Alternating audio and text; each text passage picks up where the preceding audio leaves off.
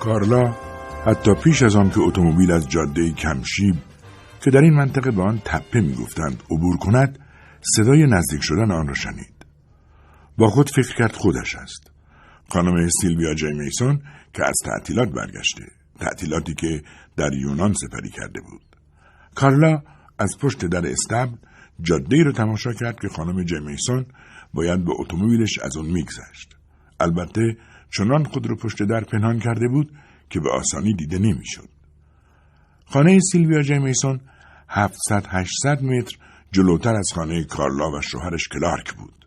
اگر خانم جیمیسون کسی بود که می‌خواست از جلوی خانه آنها رد شود باید تا بال از سرعتش میکاست اما کارلا همچنان امیدوار بود خدا کنه سیلویا نباشه. اما خودش بود.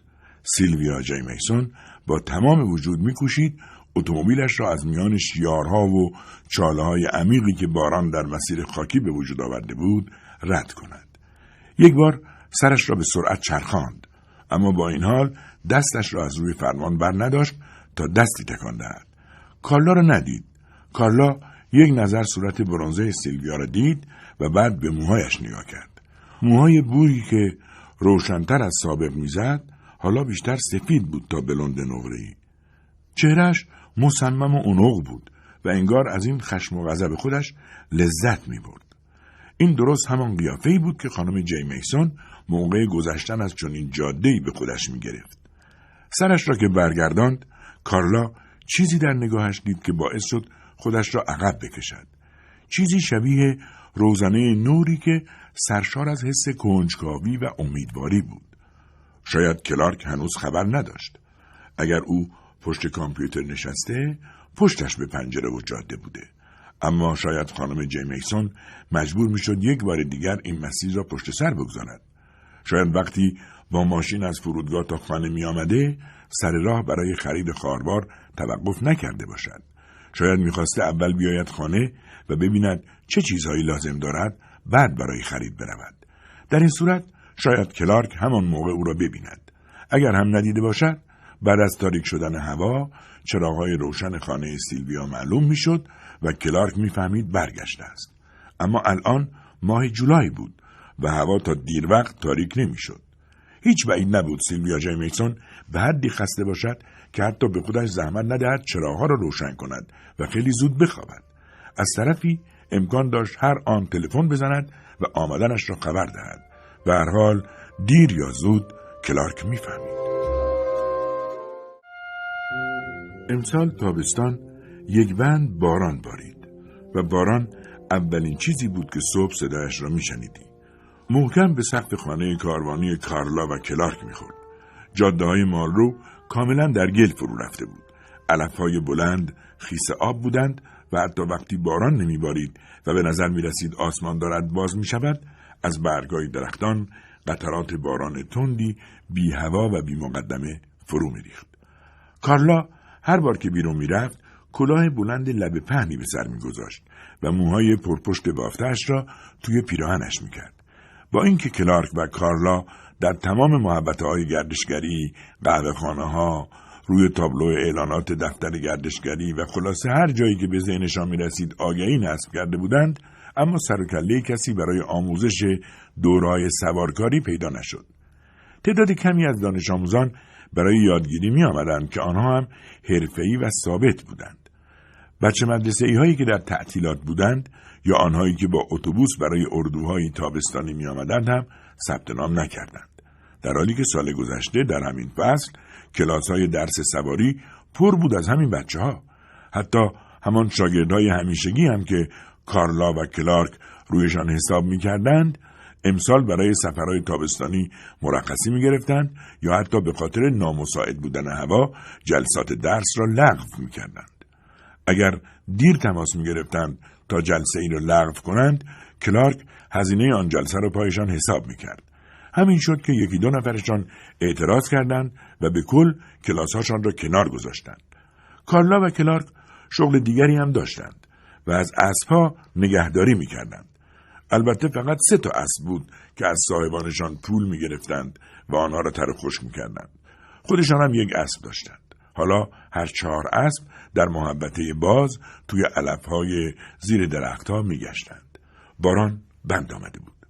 مثل بیشتر بعد از ظهرها که برای یک مدت کوتاه بند می آمد و دوباره شروع می شد. کارلا تمیز کردن استبل را تمام کرده بود. همیشه کارش را سر فرصت انجام می‌داد. او از روال کارهای روزمرهش راضی بود. فضای وسیع زیر سقف استبل و بوی آنجا را دوست داشت. احتمال می‌داد شاگرد ساعت پنج عصر پیدایش شود. بنابراین طرف پیست تمرین رفت تا از خوش بودن زمین مطمئن شود. رگبارهای دائمی معمولا چندان سنگین نبود و روی جریان وزش باد اثر نداشت. اما هفته گذشته ناگهان باد شدیدی وزید و باران تندی گرفت. رگبار و طوفان بعد از یک روز بند آمد اما شاخه های درختان افتاد و جاده را مسدود کرد. سیمهای برق از جا در آمده بود و تکه بزرگی از سقف پلاستیکی بالای پیست کنده شد. در انتهای پیست هم گودال آبی درست شد که کلارک تا دیر وقت شب نهر می‌کند تا آبهای جمع شده در آن را تخلیه کند. سقف هنوز تعمیر نشده بود. کلارک دور تا دور پیست توری سیمی پیچیده بود تا اسبها توی گل و لای نیفتند. همچنین از طریق اینترنت دنبال جایی میگشت تا پوششی برای سقف اصطبل بخرد. دنبال یک فروشگاه قسطی بود که از پس قیمتش بر بیاید یا جایی که جنس های دست دوم بفروشد. حاضر نبود برود شهر و از فروشگاه لوازم ساختمانی که اسمشان را گذاشته بود فروشگاه دوستای سرگردنه خرید کند. چون کلی بهشان بدهی داشت و یک بار هم با آنها دعوا کرده بود. البته کلارک فقط با کسانی که بهشان بدهکار بود دعوا نمی‌کرد. با اینکه رفتار دوستانش در وهله اول گیرا بود و جلب توجه می‌کرد اما ناگهان صمیمیتش از بین می‌رفت و اوقاتش تلخ می‌شد. وقتی در جایی دعوایش می‌شد دیگر حاضر نبود پایش را آنجا بگذارد. و اگر احیانا در آنجا کاری داشت کارلا را راهی می‌کرد. یکی از اینجاها داروخانه بود. یک بار پیرزنی هلش داده بود تا خودش را به جلوی صف برساند. گویا چیزی را فراموش کرده بود بردارد. از صف خارج شده بود و وقتی فهمیده بود چیزی جا گذاشته دوباره برگشته بود و به جای آنکه برود ته صف بایستد رفته بود جلو تا آن چیز را بردارد. همین باعث اعتراض و جر و بحث کلارک شد. همان موقع صندوقدار به کلارک گفته بود که این خانم آمفیزم داره که یک بیماری ریوی است. کلارک هم گفته بود جدا؟ اینطوریه؟ خودم یه خروارشو دارم. بالاخره مدیر داروخانه وارد دعوا شده و به کلارک گفته بود برخوردش کاملا بیمورد است. یک بار هم در کافه کنار را دعوا کرد. صبحانه این کافه تخفیف داشت. وقتی کلارک به آنجا رفت ساعت از یازده صبح گذشته بود. بنابراین بدون تخفیف به او صبحانه دادند. کلارک هم بعد از جر و بحث لیوان یک بار مصرف قهوهاش را روی زمین انداخته بود. آنطور که می‌گفتند چیزی نمانده بود قهوه داغ روی بچه‌ای که توی کالسکهاش نشسته بود بریزد. خودش می‌گفت بچه حداقل یک کیلومتر با او فاصله داشته. می‌گفت لیوان را انداخته چون به او تخفیف ندادند. مسئول کافه گفته بود کلارک اصلا از آنها تخفیف نخواسته و کلارک هم می‌گفت لزومی نداشته خودش چنین درخواستی بکند. کارلا به او می‌گفت تو زود از کوره در میری. کلارک هم همیشه جواب می‌داد همه مردها اینجوری هم. کارلا درباره دعوایی که کلارک با جوی تاکر کرده بود چیزی نگفت. جوی کتابدار شهر بود و همیشه کتابایش را روی اسبش بار می‌کرد. اسب مادیان خرمایی رنگ ریزنقش و ناآرامی بود به نام لیزی که جوی آن را برای نگهداری نزد کارلا و کلارک گذاشته بود. اما روز گذشته با ماشین آمد آنجا. اصلا هم دل و دماغ شوخی نداشت یک راست رفت سمت اصطبل و اسبش را بیرون آورد از اینکه کلارک هنوز سقف اصطبل را تعمیر نکرده بود گله و شکایت داشت لیزی هم سرحال به نظر نمی رسید. انگار که سرما خورده باشد. همین قضیه بیشتر جوی را عصبانی کرد. اما در واقع لیزی هیچ مشکلی نداشت و چیزیش نبود. کلارک در حد خودش سعی کرده بود حیوان را آرام کند. اما این بار جوی تاکر حسابی از کوره در رفته و گفته بود استبلشان بیشتر به آشغالدانی شبیه است و لیزی استقاق جای بهتری را دارد. کلارک هم در جوابش گفته بود خود دانی هر طور میلته و بعد برخلاف انتظار کارلا جوی اسبش را دوباره به استب برگرداند اما کلارک که تا پیش از این لیزی برایش حکم ایوان خانگی را داشت و بیشتر از اسبهای دیگر به او می‌رسید حالا دیگر به هیچ وجه حاضر نبود حتی به لیزی سری بزند. به خاطر همین احساسات لیزی جریه دار شده بود و موقعی که کارلا می‌خواست او را تمرین بدهد چموشی می‌کرد. کارلا باید هر روز سم اسبها را تمیز می‌کرد تا قارچ نگیرند. اما لیزی حتی موقع این کار هم کلی علمشنگی به راه میانداخت کارلا موقع تمیز کردن سمهای لیزی باید حواسش را جمع می‌کرد تا اسب گازش نگیرد و به او آسیبی نرساند. اما جدا از همه این مسائل مهمترین حادثه ای که به کارلا مربوط می‌شد غیبت بزش فلورا بود.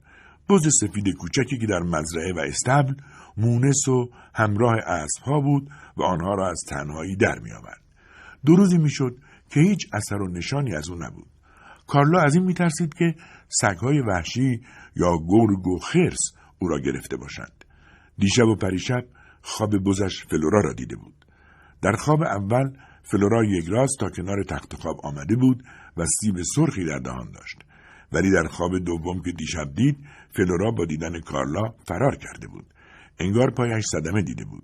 با این حال لنگ لنگان از کارلا دور می‌شد. کارلا هم دنبالش دویده بود. بز کارلا را دنبال خودش تا مانعی که با سیم خاردار درست شده بود کشید و بعد خودش از لای سیم خاردارها که بیشتر در مناطق جنگی دیده می‌شوند سر خورد و رفت.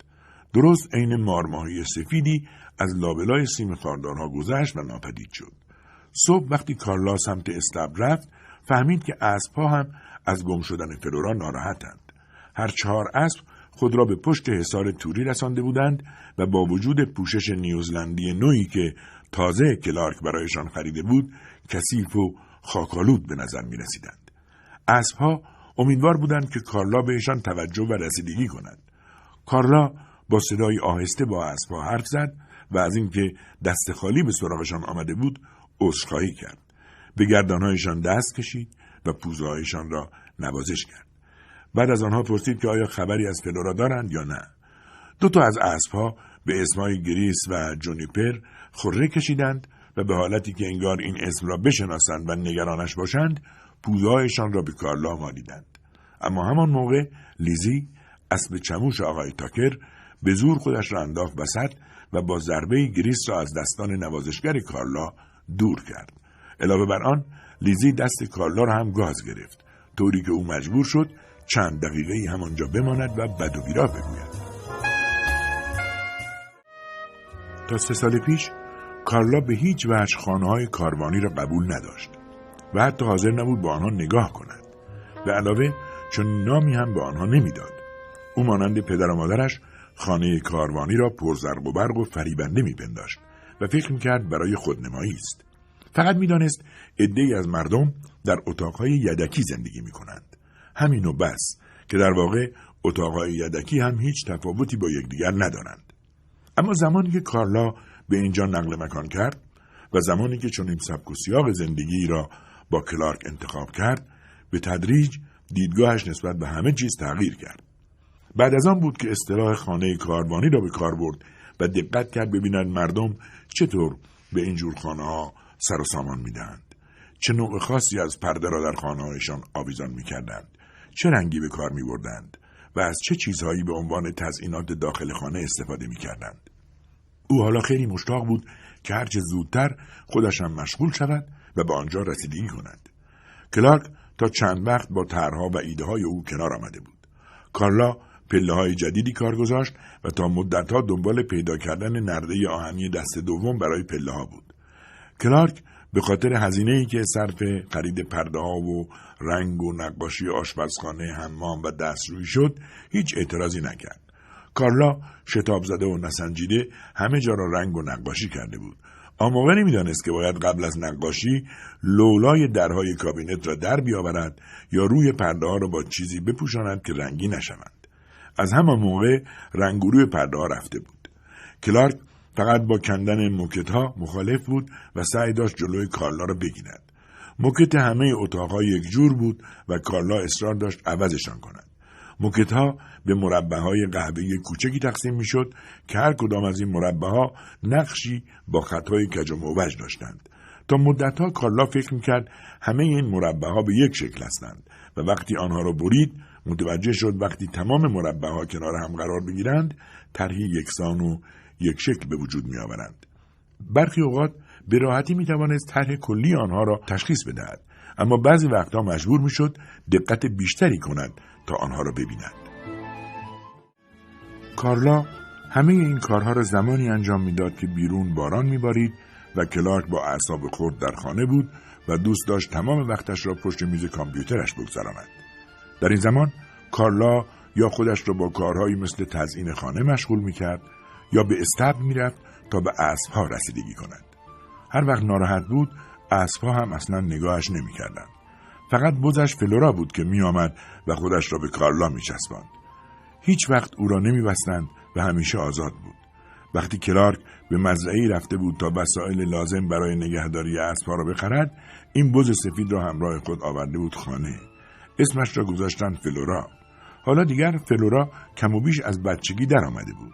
مردم آنجا زندگی روستایی را کنار گذاشته بودند یا دست کم دیگر قصد نداشتند به پرورش حیوانات بپردازند.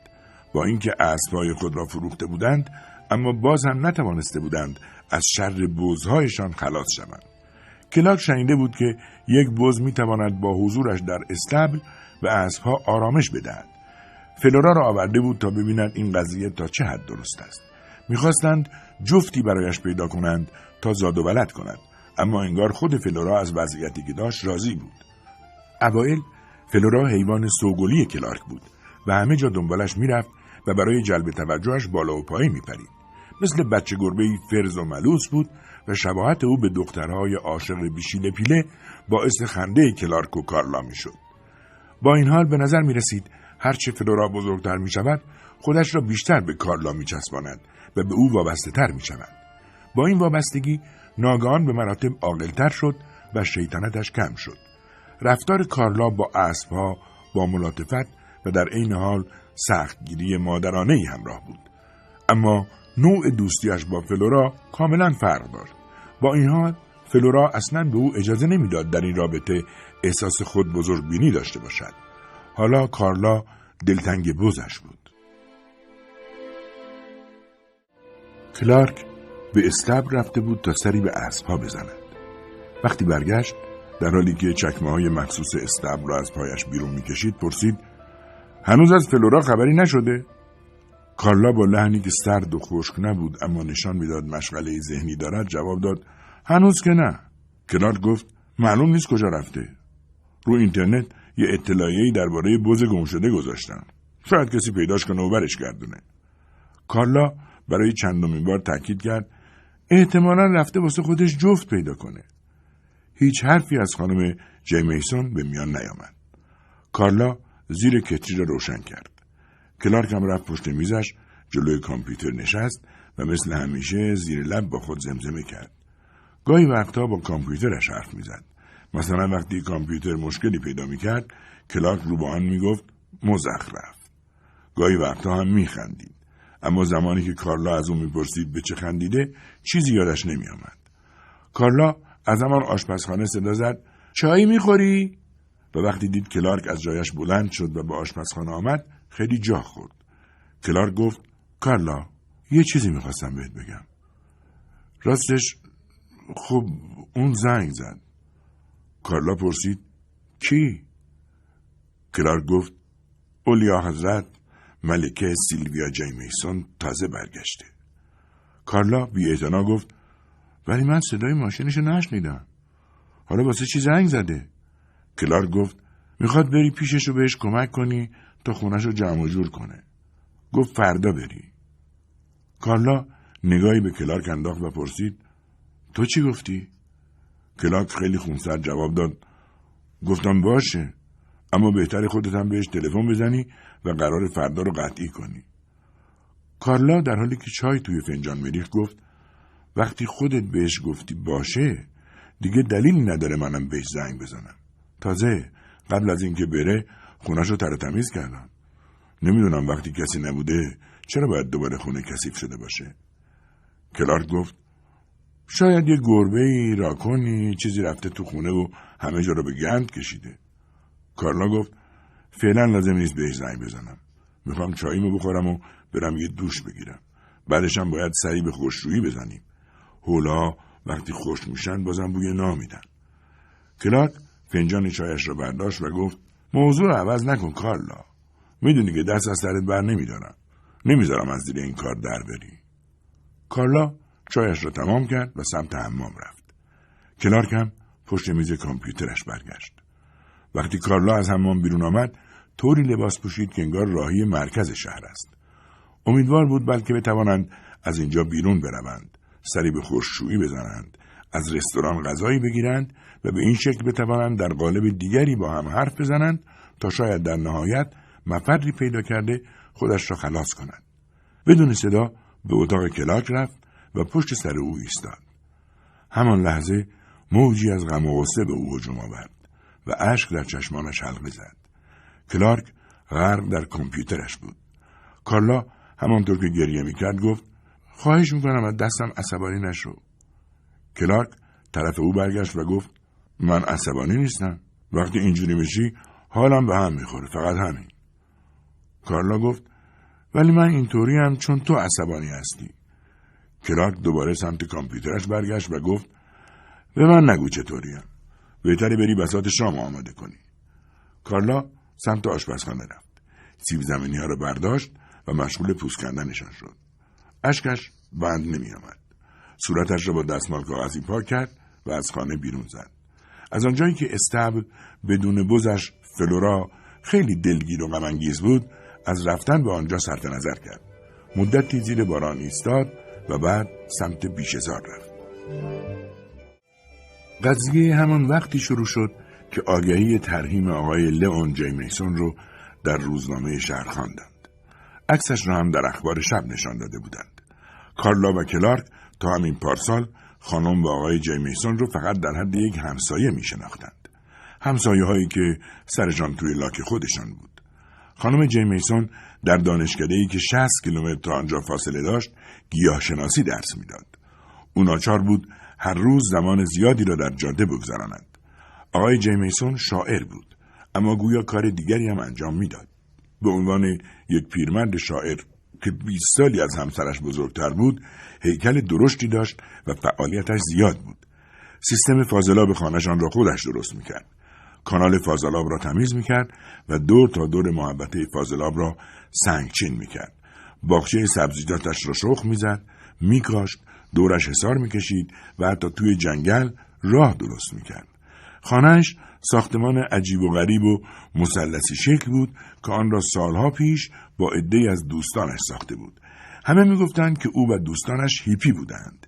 به سن و سال آقای جیمیسون نمی‌خورد که در بین چنین جمعی باشد. البته آن موقع هنوز با سیلویا ازدواج نکرده بود.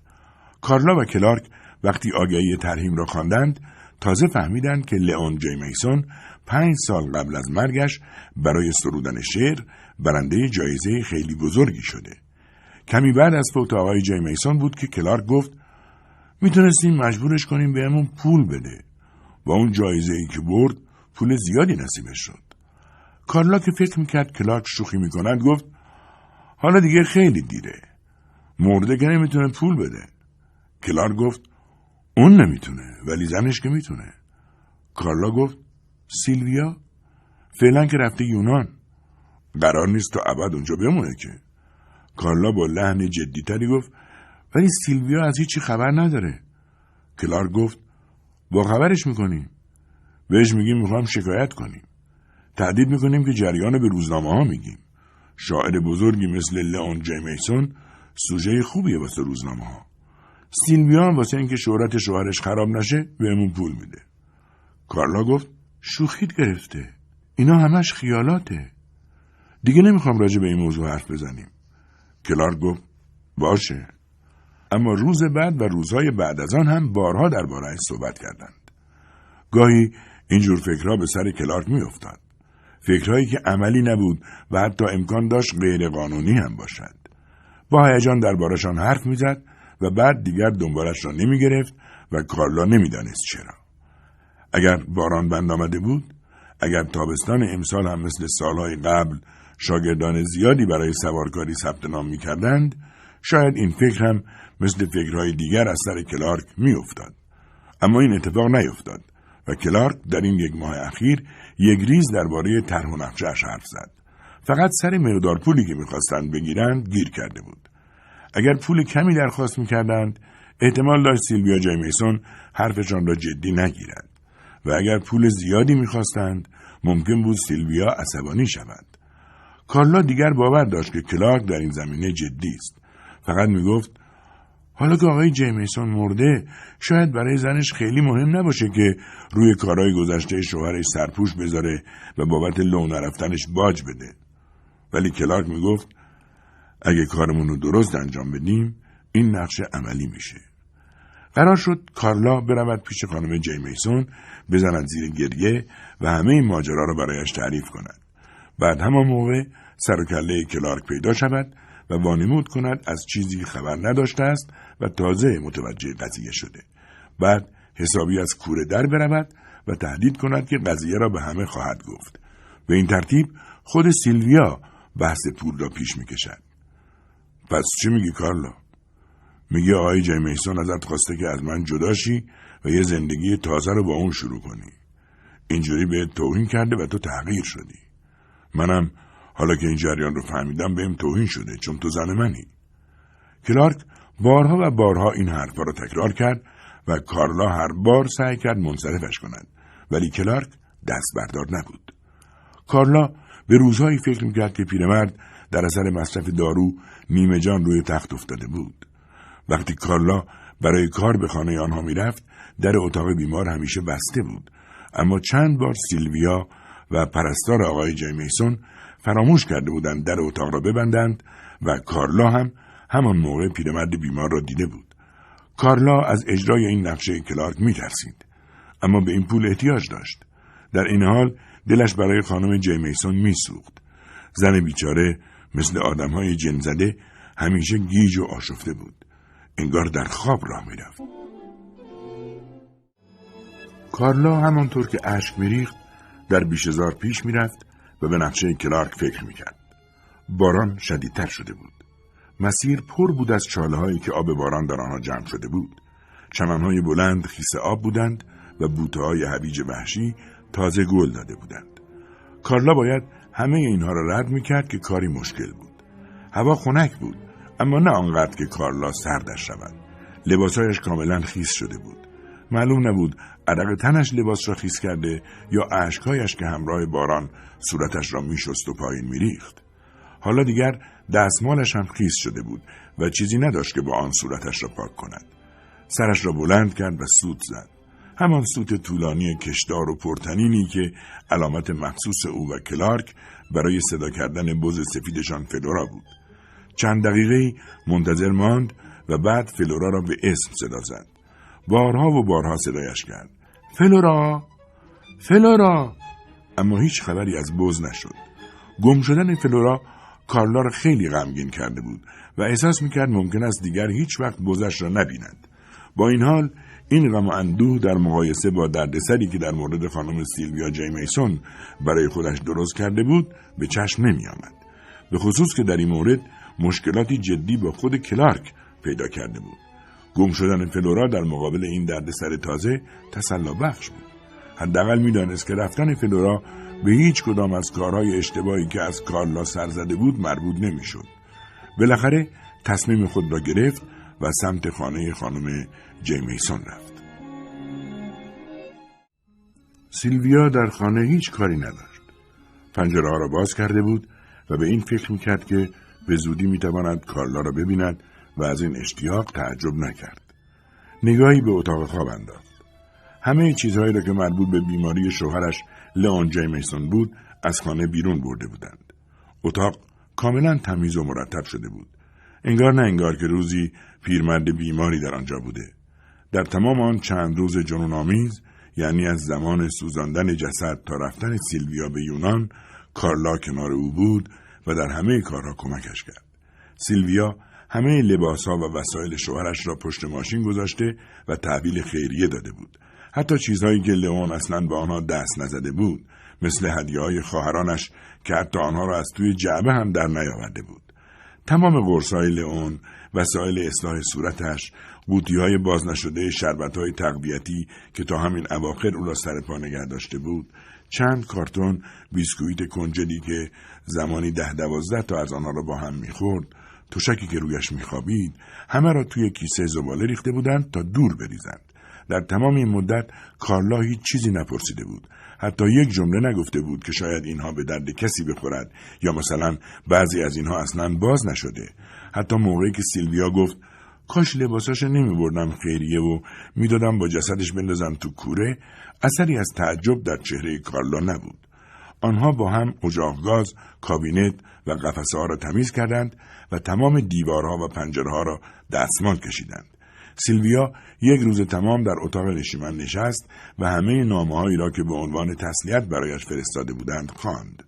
با اینکه آدم انتظار داشت یک شاعر کلی کتاب و کاغذ دستنویس داشته باشد اما هیچ اثری از این چیزها نبود.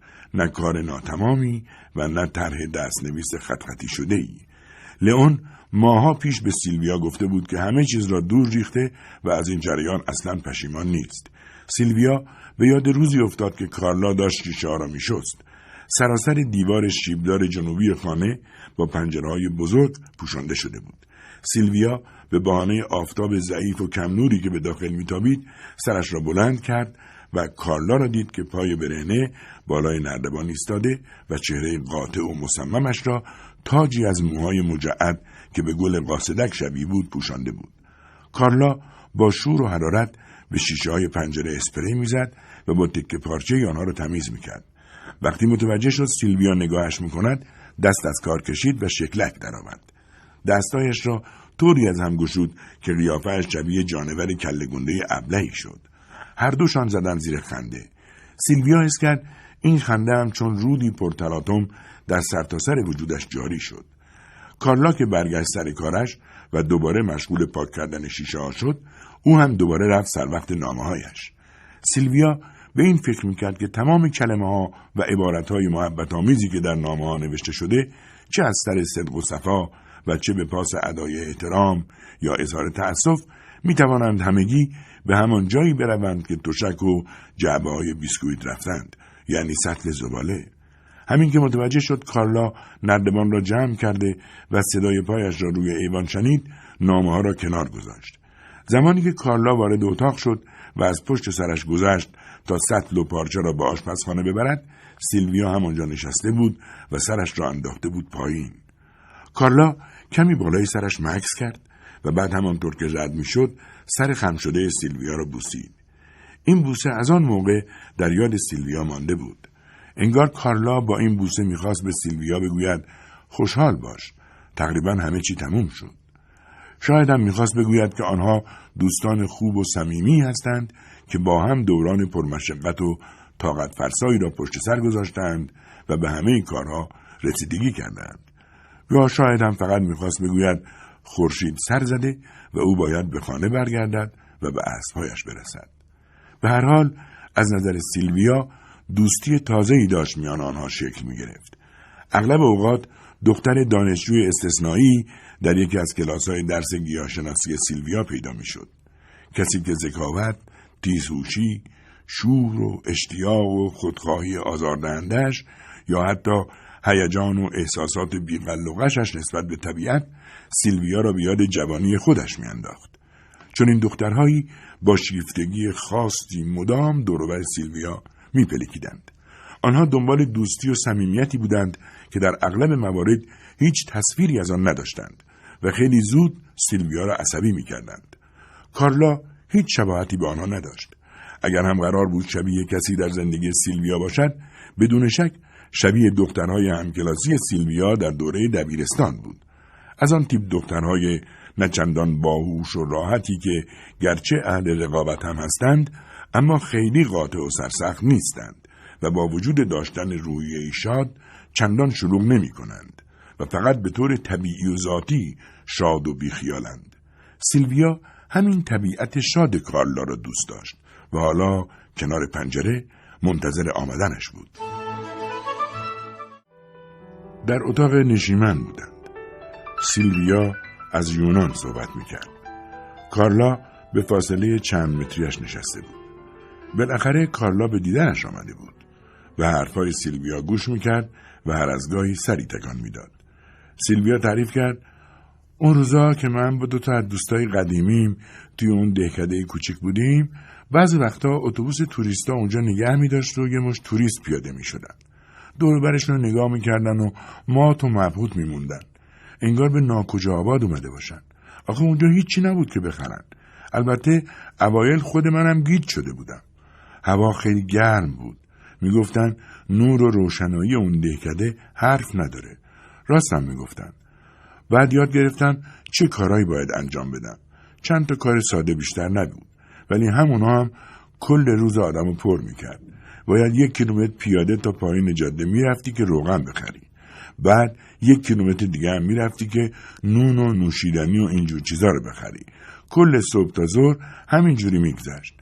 بعدم زیر یه درخت نهار میخوردی. بعد از نهار هوا اونقدر گرم بود که کاری نمی‌تونستی بکنی. جز اینکه کرکره ها رو ببندی و روی تخت دراز بکشی و کتاب بخونی. اصرم که سایه ها بلندتر می شدن می‌رفتم بیرون کنار دریا قدم می زدم. ناگهان سیلویا حرف خودش را قطع کرد و گفت وای راستی داشت یادم می‌رفت. از جا پرید و رفت کادویی را که خریده بود بیاورد. در واقع فقط تظاهر می‌کرد که فراموش کرده. موضوع این بود که قصد نداشت آن را بلافاصله به کارلا بدهد. در واقع خواسته بود حتی امکان زمان مناسب این کار برسد و همانطور که حرف می‌زد پیشاپیش به چیزی که می‌توانست درباره قدم زدن کنار دریا بگوید فکر کرده بود. گفت صحبت دریا شد یاد مجسمه اصلی افتادم که زیر دریا پیداش کردن. جنسش برونز بود. بعد از این همه مدت بالاخره از آب کشیده بودنش بیرون. میگن مال قرن دوم قبل از میلاد مسیحه. منم یه نسخه بدل کوچولو از همون اسب خریدم. سیلویا رفت تا مجسمه کوچک بدلی اسب را بیاورد. کارلا نگاهی به دوروبر خود انداخت تا ببیند کاری برای انجام دادن هست یا نه. سیلویا با بسته ای در دست برگشت و نزدیک کارلا نشست و گفت راحت بگی بشین. از وقتی برگشتم خونه هیچ کس نبودی که باهاش حرف بزنم. خواهش می‌کنم راحت باش. کارلا دستایش را روی زانوهایش گذاشته بود و مثل آدمهای تنها و منزوی گوشه صندلی نشسته بود. می‌خواست در حین خونسردی رعایت ادب را هم کرده باشد. بنابراین گفت از یونان خوشت اومد؟ جای خوبی بود؟ سیلویا هنوز کاغذ بسته‌بندی دور اسب را به طور کامل باز نکرده بود که دوباره بلند شد و ایستاد. همانطور که مشغول باز کردن کاغذ شد گفت میگن این مجسمه نمادی از مسابقه اسب دوانی. این اسبیه که داره زور آخرش می‌زنه تا جلوتر از بقیه به خط پایان برسه. آخرین تلاش در مسابقه. کاغذ رو کاملا باز کرده بود. مجسمه را جلو کارلا گرفت و گفت نگاه کن اگه خوب دقت کنی می‌بینی این پسره که روی اسب نشسته داره اسبش رو تشویق می‌کنه که همه زورش رو بزنه. سیلویا وقتی این پسر اسب سوار را دیده بود به یاد کارلا افتاده بود. اما جلو کارلا هیچ اشارهی به این قضیه نکرد. پسرک ده دوازده سال بیشتر نداشت و برای خود سیلویا هم عجیب بود که چرا با دیدنش یاد کارلا افتاده. شاید به خاطر قدرت بدنی و ظرافت دستای پسرک بود که با حالت خاصی افسار را نگه داشته بود. چینهای پیشانی کودکانش و تلاش معصومانه پسر اسب سوار تا حدودی کارلا را بیاد او میآورد که در بهار سال گذشته روی نردبان ایستاده بود و شیشه ها را تمیز می‌کرد. سیلویا مجسمه را به دست کارلا داد و نشست. کارلا همونطور که با دقت و وسواس مجسمه کوچک اسب و سوار را توی دستایش وارسی می‌کرد گفت آره کاملا مشخصه که داره آخرین زورشو برای رسیدن می‌زنه. به هر حال از هدیت متشکرم. خوشحالم که یادم بودی. سیلویا لبخندی زد و گفت خواهش می‌کنم قابلی نداره. قهوه که می‌خوری؟ تازه دمش کردم. قهوه های یونان خیلی غلیز بود. غلیزتر از اندازه‌ای که من دوست دارم. ولی نوناشون حرف نداشت. از انجیرای رسیدشونم که هر چی بگم کم گفتم. بعد دوباره از جا بلند شد و همانطور که سمت آشپزخانه می‌رفت گفت خواهش می‌کنم که چند دقیقه بشین. می‌دونم از پر حرفیم خسته شدی اما خوشحال میشم بمونی با هم قهوه بخوریم. در آشپزخانه همانطور که در فنجانها قهوه میریخت با صدای بلند گفت تو باید جلومو بگیری و نذاری اینقدر حرف بزنم.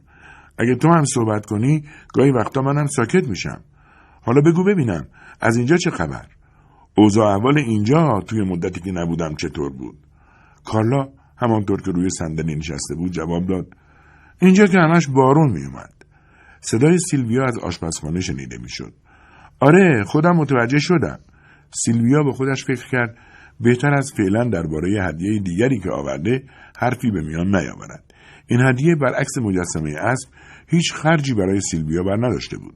چون در واقع فقط یک سنگ کوچک سفید و صورتی زیبا بود که سیلویا آن را از کنار جاده برداشته بود.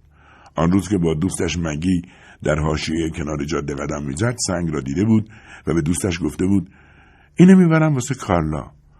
می‌دونم سوقاتی موزهکیه ولی فقط می‌خوام یه چیز کوچیک از یونان داشته باشه سیلویا قبلا درباره کارلا با مگی و دوست دیگرش سورایا که آنجا بود صحبت کرده و برایشان تعریف کرده بود که چطور حضور آن زن فرز و جوان رفته رفته برایش پررنگتر شد و از چند ماه پیش دوستی صمیمانه میان آنها شکل گرفته و کارلا در تمام مدت بیماری شوهرش و سپس مرگ او کنار سیلویا بوده. سیلویا به دوستانش گفته بود می‌دونین هر وقت کارلا میومد خونن انگار نیروی جوونی رو با خودش می آورد. مگی و سورایا هم موزیانه خندیده بودند. سورایا دستای گنده و سیاهش را از هم باز کرده و با بیالی گفته بود جوونا همیشه همینطوری هم. مگی هم دنباله حرف او را گرفته بود. همه ما بعضی وقتا واقعا به حضورشون احتیاج داریم. سیلویا با شنیدن واژه احتیاج به طرز مبهم و غریبی عصبانی شده و گفته بود من و لئون هیچ وقت بچه دار نشدیم. شاید به خاطر همین دنبال یه جایگزینم واسه ابراز عشق مادرانه.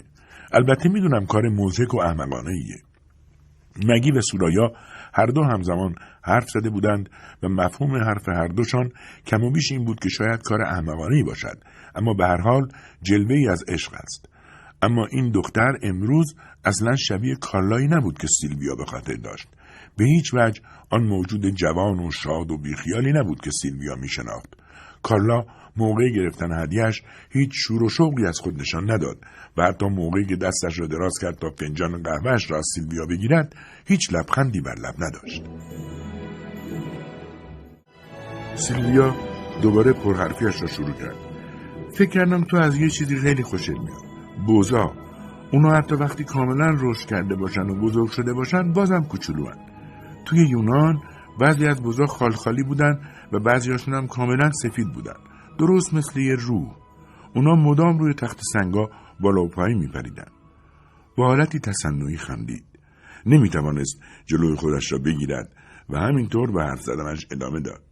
حتی اگه روی شاخاشون یه تاج گلم بود بازم تعجب نمی‌کردم. راستی بز کوچولوی تو چطوره؟ اسمش چی بود؟ یادم رفته. کارلا گفت فلورا. سیلویا پرسید حالش چطوره؟ کارلا جواب داد اون اینجا نیست. سیلویا با تعجب پرسید یعنی چه که نیست؟ نکنه فروختیش؟ کارلا گفت نه غیبش زده. نمی‌دونیم کجا رفته. سیلویا چهره غمانگیزی به خود گرفت و گفت ای وای متاسفم. چه حیف. البته احتمالش هست که برگرده نه؟ هیچ جوابی نشنید.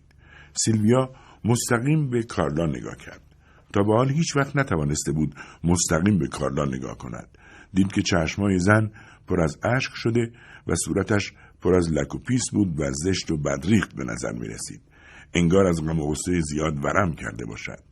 کارلا هم هیچ کاری نکرد تا از نگاه مستقیم سیلویا بگریزد. فقط لبانش را محکم گاز گرفت و چشمانش را بست و انگار که بخواهد بی صدا گریه کند خودش را به جلو و عقب تکان داد.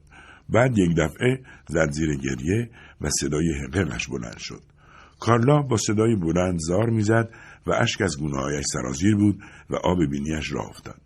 نگاهی به دوروبرش انداخت تا چیزی برای پاک کردن بینیش پیدا کند. سیلویا دوید و چند تا دستمال کاغذی آورد. در آن لحظه به ذهنش رسید که شاید بهتر باشد دختر جوان را در آغوش بگیرد و آرامش کند. اما اصلا دلش نمی‌خواست این کار را بکند. تازه ممکن بود اوضاع بدتر شود. شاید دختر فکر می‌کرد که سیلویا دلش نمی‌خواسته او را بغل کند ولی این کار را کرده تا سر و صدای گریهاش را بخواباند کارلا در میان گریه چیزی گفت که سیلویا نشنید کارلا دوباره حرفش را تکرار کرد خیلی وحشتناکه خیلی وحشتناکه سیلویا گفت نه اصلا اینطور نیست. همه ما یه وقتایی نیاز داریم که گریه کنیم. ناراحت نباش هیچ مسئله نیست. کارلا بازم تکرار کرد وحشتناکه. هر لحظه که از این نمایش رنج و ماتم میگذشت سیلویا بی اختیار احساس می‌کرد که کارلایی که امروز می‌بیند فردی کاملا معمولی است. دختری مثل همان دانشجوهای کسل و بیروهی که به دفتر سیلویا می آمدند. بعضیها به خاطر نمرشان گریه و زاری را میانداختند که اغلب اوقات کاملا حساب شده و مسلحتی بود و این کار گریهشان را غیر منطقی و باورناپذیر نشان می‌داد. اما بیشتر اشکوزاری های حاد و جدی دخترها به ماجراهای عاشقانه یا رفتار پدر و مادرشان مربوط می‌شد. حالا سیلویا نمی‌دانست گریه کارلا به چه ماجرایی مربوط است. پرسید ببینم به خاطر بزت که اینطوری گریه نمی کنی ها؟ کارلا گفت نه نه اصلا. سیلویا به آشپزخانه رفت و با لیوان آب برگشت. لیوان را به دست کارلا داد و گفت بیا یکم آب بخور تا آروم شی. کارلا آب را که نوشید کمی آرامتر شد. سیلویا کنارش نشست و پرسید اگه به خاطر بزل نیست پس موضوع چیه؟ کارلا گفت دیگه نمی‌تونم تحمل کنم سیلویا با خودش فکر کرد کارلا چه چیزی را نمی‌تواند تحمل کند بعد از مدتی معلوم شد که کارلا تحمل شوهرش کلارک را ندارد گفت که شوهرش مدام از دست او عصبانی می شود و طوری رفتار می کند که انگار از کارلا بدش می آید. ظاهرا معتقد است که کارلا نمی تواند از عهده کاری بر بیاید و حتی بلد نیست درست صحبت کند. زندگی با این مرد داشت او را دیوانه می کرد. گاهی فکر می کرد چیزی نمانده تا دیوانه شود. حتی گاهی هم فکر می کرد خود کلارک دیوانه است که دارد او را هم دیوانه می کند. سیلویا پرسید کتکتم می‌زنه کارلا؟ کارلا سرش را به علامت منفی تکان داد. کلارک هیچ وقت آسیب جسمی به کارلا نزده بود ولی از او تنفر داشت. کارلا را تغییر می‌کرد و اصلا دوستش نداشت. کلارک حتی نمی‌توانست گریه و زاری او را هم تحمل کند. کارلا هم به خاطر عصبانیت های شدید شوهرش بیان که دست خودش باشد مدام گریه می‌کرد. حالا مستاصل بود که چه کار کند. سیلویا رو کرد به کارلا و گفت شاید خودت بهتر بدونی که باید چیکار کنی. کارلا نگاهی به او انداخت و پرسید چیکار کنم؟ بذارم برم؟ فکر می‌کنی اگه می‌تونستم این کارو نمی‌کردم؟ کارلا دوباره گریه و زاریش بلند شد. حاضرم هر کاری بکنم تا بتونم از اینجا برم. اما نمی‌تونم. نه پول دارم. نه یه جایی که بتونم برم اونجا. سیلویا گفت خوب درست فکر کن ببین واقعا جایی رو نداری. پدر و مادرت کجا؟ مگه خودت نگفتی که توی شهر بزرگ شدی؟ مگه خانوادت اونجا نیستن؟ لحن سیلویا طوری بود که انگار می‌خواست کارلا را راهنمایی کند. کارلا جواب داد پدر و مادرم رفتن یه جای دیگه. اونو اصلا از کلاک خوششون نمیومد. وقتی دیدن من دوستش دارم دیگه براشون مهم نبود که چه برایی سر منم میاد. سیلویا پرسید خواهر برادر چی؟ کارلا گفت یه برادر دارم که نه سال از خودم بزرگتره.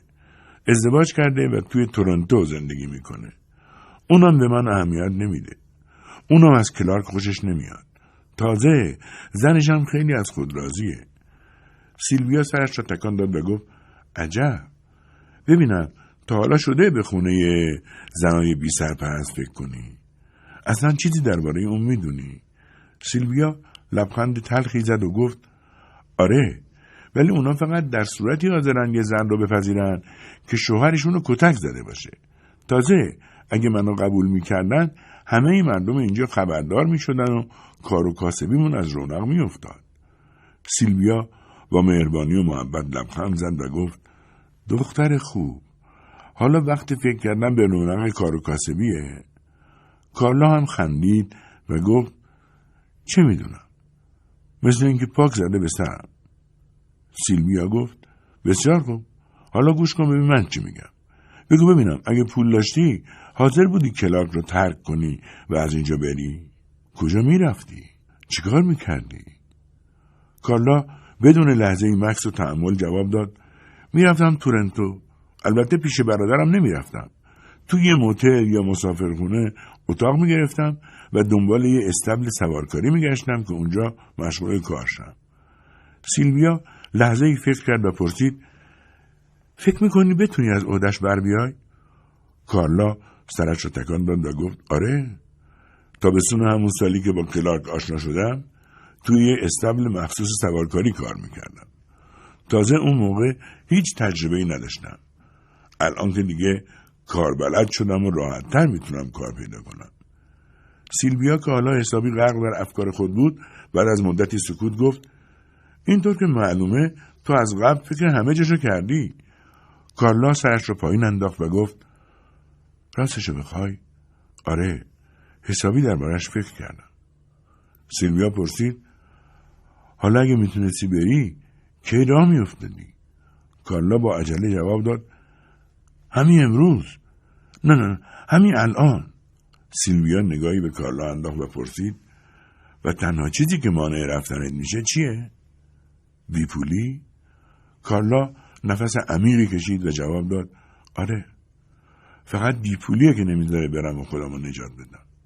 سیلویا گفت بسیار خوب. به پیشنهادم خوب گوش کن. به نظر من نباید بری موتل یا مسافر خونه. فکر کنم بهتر باشه که با یه اتوبوس بری تورنتو و توی خونه یکی از دوستای من مستقر بشی.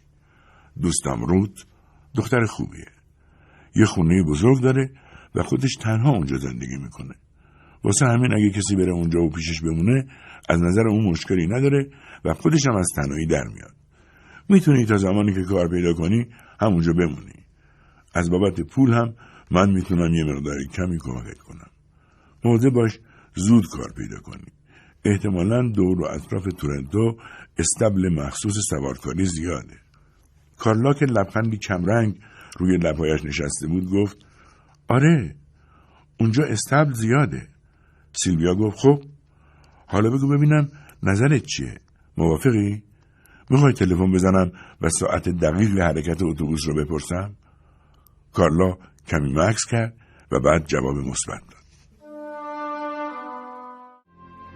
تمام بدن کارلا میلرزید و بیقرار بود. نگاهی به سیلویا کرد و گفت باورم نمیشه که شما می‌خواین به من پول بدین. مطمئن باشین پولتون رو پس میدم. فقط می‌تونم بگم خیلی ممنونم. کمک بزرگی به من می‌کنین. اصلا نمی‌دونم چی باید بگم. سیلویا سمت تلفن رفت و گفت فعلا بذار ببینم اتوبوس تورنتو کی حرکت می‌کنه؟ گوشی را برداشت و شماره ترمینال را گرفت. پس از اندکی سکوت گفت ساعت حرکت اتوبوس تورنتو رو می‌خواستم. بازم سکوت. معلوم بود با دقت دارد به حرفای فرد پشت خط گوش می‌دهد. بعد گوشی را گذاشت و گفت نگران نباش فعلا وقت داریم. کارلا دوباره گفت متشکرم. باور کنیم پولتون رو پس میدم. سیلویا خندید و گفت می‌دونم. حالا بگو ببینم موافقی بری خونه رود؟ دوستمو میگم. اگه موافقی به زنگ بزنم و ماجرا رو براش تعریف کنم. فقط یه مشکلی هست. با دقت و وسواس به شلوار و تیشرت کارلا نگاهی انداخت و گفت فکر نکنم درست باشه با این لباسا بری. کارلا با استراب گفت ولی آخه نمی‌تونم برم خونه و یه لباس بهتر بردارم. همینطوری خوبه مشکلی پیش نمیاد. سیلویا گفت اتوبوس حتما کولر داره. با این لباسا یخ می‌زنی. بذار تو لباسای خودم بگردم. احتمالا یه چیزی پیدا می‌کنم که به دردت بخوره. تقریبا هم قدیم نه؟ کارلا گفت ولی شما خیلی از من لاغرتری. سیلویا همانطور که سمت کمد لباسهایش می‌رفت گفت آره ولی قبلا که اینقدر لاغر نبودم. بالاخره سر کت قهوه‌ای رنگ به توافق رسیدند که نو بود و سیلویا اصلا آن را نپوشیده بود. کارلا از آن خوشش آمده بود. اما سیلویا فکر می‌کرد زیاد مناسب سن کارلا نیست. یک شلوار خوشدوخت قهوه‌ای روشن با پیراهن ابریشم کرم رنگ هم انتخاب کردند. پاهای کارلا دو شماره از پاهای سیلویا بزرگتر بود. به خاطر همین نتوانستند کفش مناسبی برایش گیر بیاورند و کارلا ناچار بود کفش کتانی خودش را بپوشد. بعد رفت که دوش بگیرد و در این فاصله سیلویا هم به دوستش روت تلفن زد و ماجرای کارلا را برای او تعریف کرد. روت گفت بعد از ظهر جلسم احتمالا وقتی این دختره برسه خونه نیستم. کلید می‌ذارم پیش همسایه طبقه بالایی. بهش بگو وقتی رسید بره زنگ همسایه رو بزنه و کلید بگیره. راستی بهش بگو از ترمینال تا خونه با تاکسی بیاد. فکر می‌کنی از اودش بر بیاد؟ سیلویا خندید و گفت نگران نباش. زن دست و پا چلفتی نیست. فقط الان گرفتار یه شرایط نامناسب شده. می‌دونی که منظورم چیه.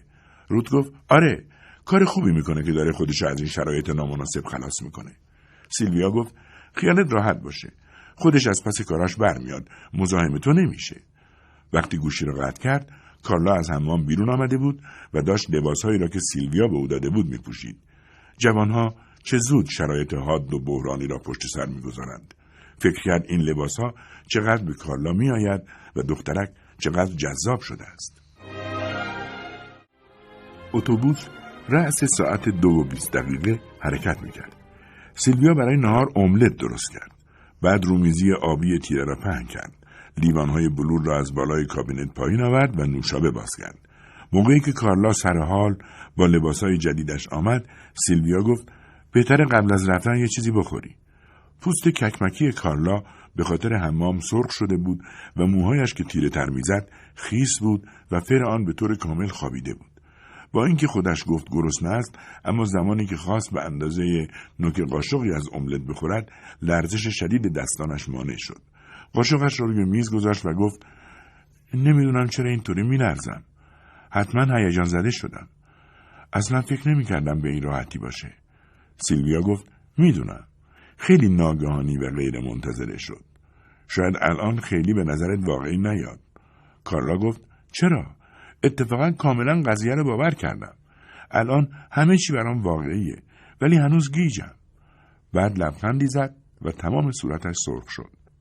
سیلویا اگه آدم یه دوست داشته باشه یه دوست خوب و واقعی مثل خودت بهتر می‌تونه تصمیم بگیره. بعد با دستپاچگی کمی از نوشابه را داخل دیوانش ریخت و گفت باور کن این نوشابه هم از گلون پایین نمیره. سیلویا در حالی که وانمود می‌کرد شاد و سر است گفت خوشحالم که راضی هستی. بعد از مدتی سکوت سیلویا سوالی پرسید که اوقات هر دوچان تلخ شد. نمی‌خوای با کلارک تماس بگیری؟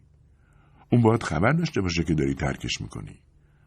حداقل همون موقعی که منتظر برگردی خونه باید بدونه کجایی. کارلا با تشویش گفت نه نمی‌تونم بهش زنگ بزنم. یعنی حداقل خودم نمی‌تونم این کارو بکنم. شاید بد نباشه که تو سیلویا حرفش را قطع کرد و گفت نه نه اصلا. کارلا گفت حق با توه. فراموشش کن. اصلا نباید همچین حرفی می‌زدم. موضوع اینه که الان نمی‌تونم درست فکر کنم. شاید بهتر باشه یه یادداشت بذارم توی صندوق نامه ها اما نمی‌خوام نامه زود به دستش برسه. حتی اصلا حاضر نیستم وقتی می‌خوایم به مرکز شهر بریم که سوار اتوبوس بشم از جلوی خونه رد شیم. فکر کنم بهتر از مسیر پشتی بریم. مدتی ساکت ماند و بعد پرسید سیلویا اگه خودم یه یادداشت واسه کلارک بنویسم میشه بدمش به تو که وقتی منو گذاشتی ترمینال رو برگشتی بی سر و صدا بندازیش تو صندوق نامه ها سیلویا که راه حل دیگری به ذهنش نمی‌رسید این پیشنهاد را پذیرفت. بعد رفت به اتاق و با یک کاغذ و قلم برگشت. آن را روی میز جلوی کارلا گذاشت و کمی نوشابه برای خودش و کارلا ریخت. کارلا همانطور که نشسته بود قلم را برداشت کاغذ را جلو کشید و فقط دو جمله نوشت. من از اینجا رفتم. حالم خوبه. کاغذ را تا کرد و به سیلویا داد. مدتی نشستند و با هم حرف زدند. بعد با ماشین سیلویا به سمت ترمینال حرکت کردند. وقتی سیلویا از ترمینال برمیگشت تای کاغذی را که کارلا به او داده بود باز کرد و نوشته او را خواند. و خودش فکر کرد دختر بیچاره انقدر توی شرایط بدی بوده که حوصله نداشته همین دو جمله هم با خط خوش و خانا بنویسه. در واقع کارلا پریشانتر از چیزی بود که سیلیا فکر می‌کرد. وقتی سر میز نشسته بودند سر حرف باز شده بود و کلی صحبت کرده بودند. با این حال به نظر نمی آمد که حرفهای کارلا با احساس غم و تأسف و پشیمانی همراه باشد. کارلا درباره استبل اسبی که محل کارش بود حرف زد و گفت همانجا در سن 18 سالگی درست بعد از فارغ و تحصیل شدن از دبیرستان با کلارک آشنا شده. پدر و مادر کارلا انتظار داشتند او برای تحصیل به دانشگاه برود. کارلا هم پذیرفته بود. البته به این شرط که بتواند دامپزشک شود تنها آرزو و خواستش همین بود در واقع تنها چیزی که همیشه در زندگیش خواسته بود کار کردن با حیوانات و زندگی در دشت و صحرا و محیط مزرعه بود در دبیرستان از آن دخترهای بیپروا و خشنی بود که به حرفهایی که همکلاسی ها پشت سرش می‌گفتند اهمیت نمی‌داد از بین مربی ها کلارک بهترین مربی اسب سواری آنها بود دخترهای زیادی سر کلاس او نشستند و فقط با این شرط در کلاس اسب سواری حاضر می شدند که کلارک مربیشان باشد. اوایل آشناییشان کارلا به خاطر این شاگردها سر به سر کلارک میگذاشت و با اینکه ظاهرا همان اوایل کلارک از این موضوع بدش نمیآمد و روی خوش به شوخی های کارلا نشان می‌داد اما طولی نکشید که از این شوخی ها دلخور می‌شد. حتی یک بار کارلا مجبور شد از او عذرخواهی کند و سعی کرد او را به حرف بکشد تا از دلش در بیاورد. کلارک آرزو داشت که یک آموزشگاه اسب سواری و استبلی مخصوص این کار داشته باشد. یک روز کارلا به استبل رفت و کلارک را دید که زین اسبش را آویزان می‌کرد. همانجا بود که فهمید عاشق کلارک شده. اما حالا احساس می‌کرد احتمالا موضوع فقط یک کشش عاطفی خام و ساده بوده. همین و بس. با فرارسیدن پاییز کارلا مجبور بود کار را کنار بگذارد تا برای تحصیل در دانشگاه به شهر دیگری برود. اما این کار را نکرد و گفت که به یک سال مرخصی احتیاج دارد. کلارک هم با وجود هوش سرشاری که داشت تحصیلش را در دبیرستان نیمه کاره رها کرده بود. حتی ارتباطش با خانواده به طور کامل قطع شده بود. او معتقد بود خانواده مثل سمی است که در خون انسان تزریق شده. بعد از ترک تحصیل کارهای مختلفی انجام داده بود. نگهبانی در یک آسایشگاه روانی مجری یکی از شبکه های رادیویی معمور بازرسی در اتوبان شاگرد آرایشگاه و فروشنده یکی از فروشگاه های اجناس مازاد ارتش. البته اینها فقط کارهایی بود که خود کلارک برای کارلا تعریف کرده بود. کارلا به او می‌گفت کولی خانه به دوش. این اسم را از ترانه قدیمی که مادر کارلا برایش می‌خواند برداشته بود. بعد از آشنایی با کلارک کارلا مدام همان ترانه را در خانه می‌خواند و مادرش با شنیدن آن می‌دانست خبری شده و همین دلیل یک روز از کارلا حرف کشید و وقتی جریان کلارک را فهمید گفت اون مرد یه روز دلتو میشکنه. کارلا مطمئن باش. ناپدریش که مهندس بود معتقد بود که کلارک حتی ارزه همین کار را هم ندارد. می‌گفت اون یه بازنده است. یکی از اون آدمای سرگردون و بیهدف. انگار کلارک حشره ای بود که به راحتی می توانست آن را با دست از روی لباسش پس بزند. یک بار کارلا هم در جوابش گفت اون اونقدر پول پسنداز کرده که بتونه واسه خودش یه مزرعه بخره. به نظر شما یه آدم سرگردون می‌تونه این کارو بکنه؟ ناپدریش گفت من نمی‌خوام با تو جر رو بس کنم کارلا و بعد بلافاصله اضافه کرده بود هرچی باشه تو دختر خودم نیستی. انگار این حرف آخر بود. به همین دلیل کارلا به طور طبیعی مجبور شد بدون اجازه مادر و ناپدریش با کلارک ازدواج کرده و به این مزرعه بیاید. با رفتاری که والدینش در پیش گرفته بودند عملا چاره دیگری برایش باقی نگذاشتند. سیلویا بعد از شنیدن ماجرای کارلا از او پرسیده بود وقتی رسیدی تورنتو و جا افتادی و مستقر شدی با پدر و مادر تماس می‌گیری؟ کارلا هم ابروهایش را بالا انداخته و بیمعطلی گفته بود نه سیلویا در راه بازگشت یادداشت کارلا را در صندوق نامههایشان گذاشت و به خانه رفت. تمام ظرفهایی را که هنوز سر میز بود جمع و جور کرد و شست. مایتابه املت را حسابی برق انداخت. بعد رومیزی را در سبد رخت چرکا انداخت و پنجره ها را باز کرد. موقع انجام همه این کارها حسی مبهم و آمیخته با پشیمانی و کلافگی داشت. وقتی کارلا می‌خواست دوش بگیرد سیلویا قالب صابونی با رایحه سیب به او داده بود و حالا بوی سیب همه جای خانه پیچیده بود. حتی در ماشین هم عطر بویش به جا مانده بود. تقریبا یک ساعتی می‌شد که باران بند آمده بود. سیلویا آرام و قرار نداشت و نمی‌توانست در خانه بند شود. برای همین بیرون رفت و در مسیری که شوهرش لئون در حاشیه جاده درست کرده بود قدم زد. آب بیشتر شنوماسه ای را که لئون در قسمت باطلاقی زمین ریخته بود شسته و با خود برده بود. آنها بهار هر سال برای پیدا کردن گلهای ارکیده وحشی با هم قدم می‌زدند. سیلویا نام تک تک گلهای وحشی را به شوهرش یاد داد. البته لئون جز اسم گل تریلیوم همه را مدام فراموش می‌کرد. بهار سال گذشته که لئون سخت بیمار بود، سیلویا تنهایی بیرون رفت و یک دسته گل بنفشه وحشی برای او چید. ولی لئون با بیتفاوتی گلها را نگاه کرده بود.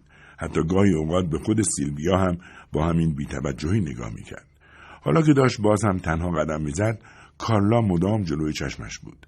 وقتی سوار اتوبوس می‌شد سعی کرده بود با صفا و صمیمیت از سیلویا تشکر کند اما کمابیش با بیتوجهی این کار را کرده بود و با بیخیالی برایش دست تکان داده بود به نظر می رسید از همان لحظه که در اتوبوس نشسته رهایی و نجاتی که با کمک سیلویا به دست آورده بود برایش کاملا عادی شده سیلویا بعد از اینکه به خانه رسید حوالی ساعت شش با خانه دوستش رود تماس گرفت می‌دانست که کارلا هنوز نرسیده تلفن چند بار زنگ خورد و روی دستگاه پیغامگیر رفت.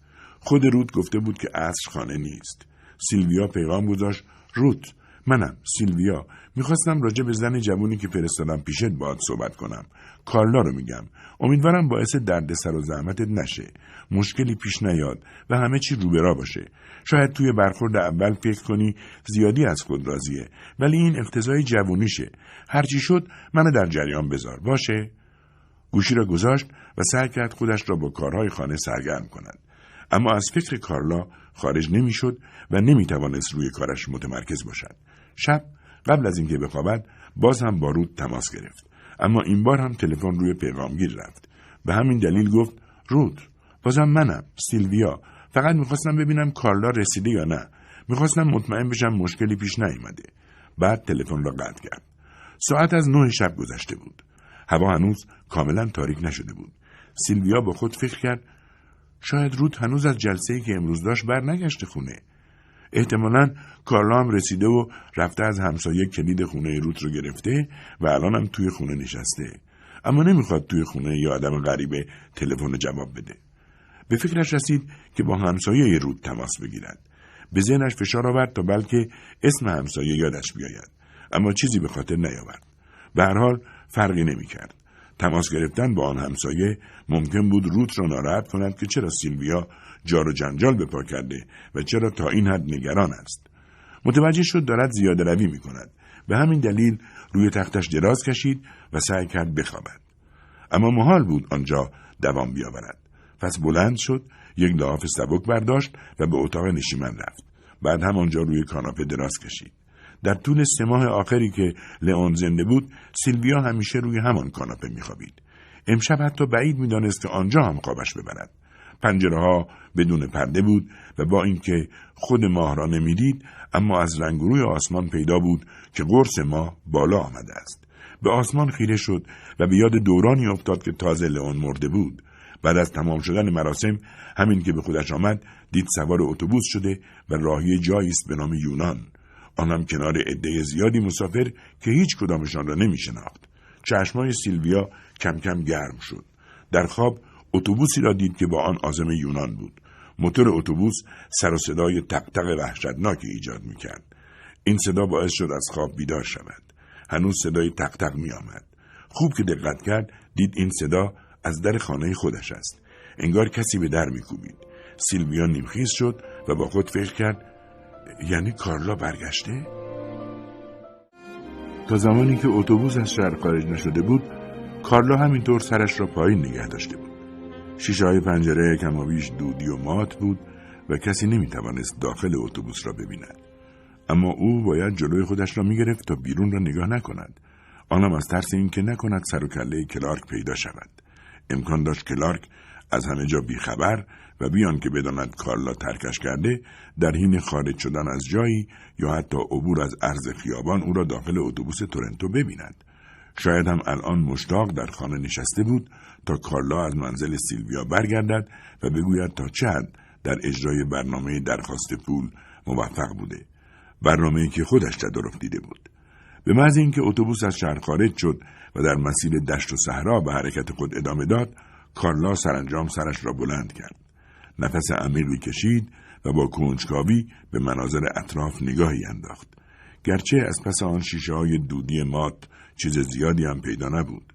حضور سیلویا به او احساس آرامش و امنیت بخشیده بود و حتی به نظر می رسید او را به نوعی سر عقل آورده است طوری که با حضورش موجب شده بود فرار کارلا عاقلانه ترین کار ممکن به نظر بیاید در واقع تنها کاری که آدمی در موقعیت کارلا می توانست با عزت نفس انجام دهد وقتی زندگیش را طوری برای سیلویا تعریف می کرد که حتما جلب ترحم کند اعتماد به نفس غریبی را در خود احساس می کرد.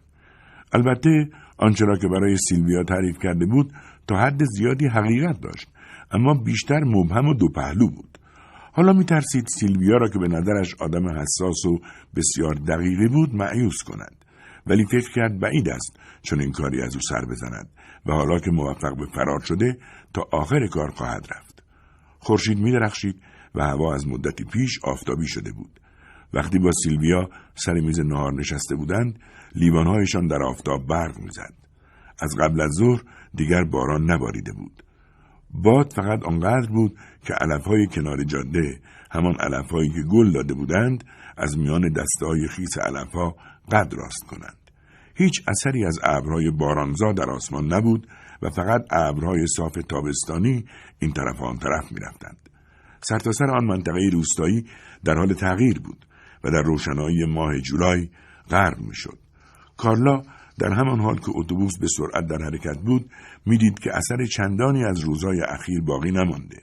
نه از چاله های بزرگ توی مزاره که نشان می‌داد باران کجا بعضها را شسته و برده و نه از ساقه های دراز و نازک و رقتانگیز ذرت یا غلاتی که در زمین نشانده بودند. احساس کرد هر طور شده باید درباره این موضوع با کلاک صحبت کند.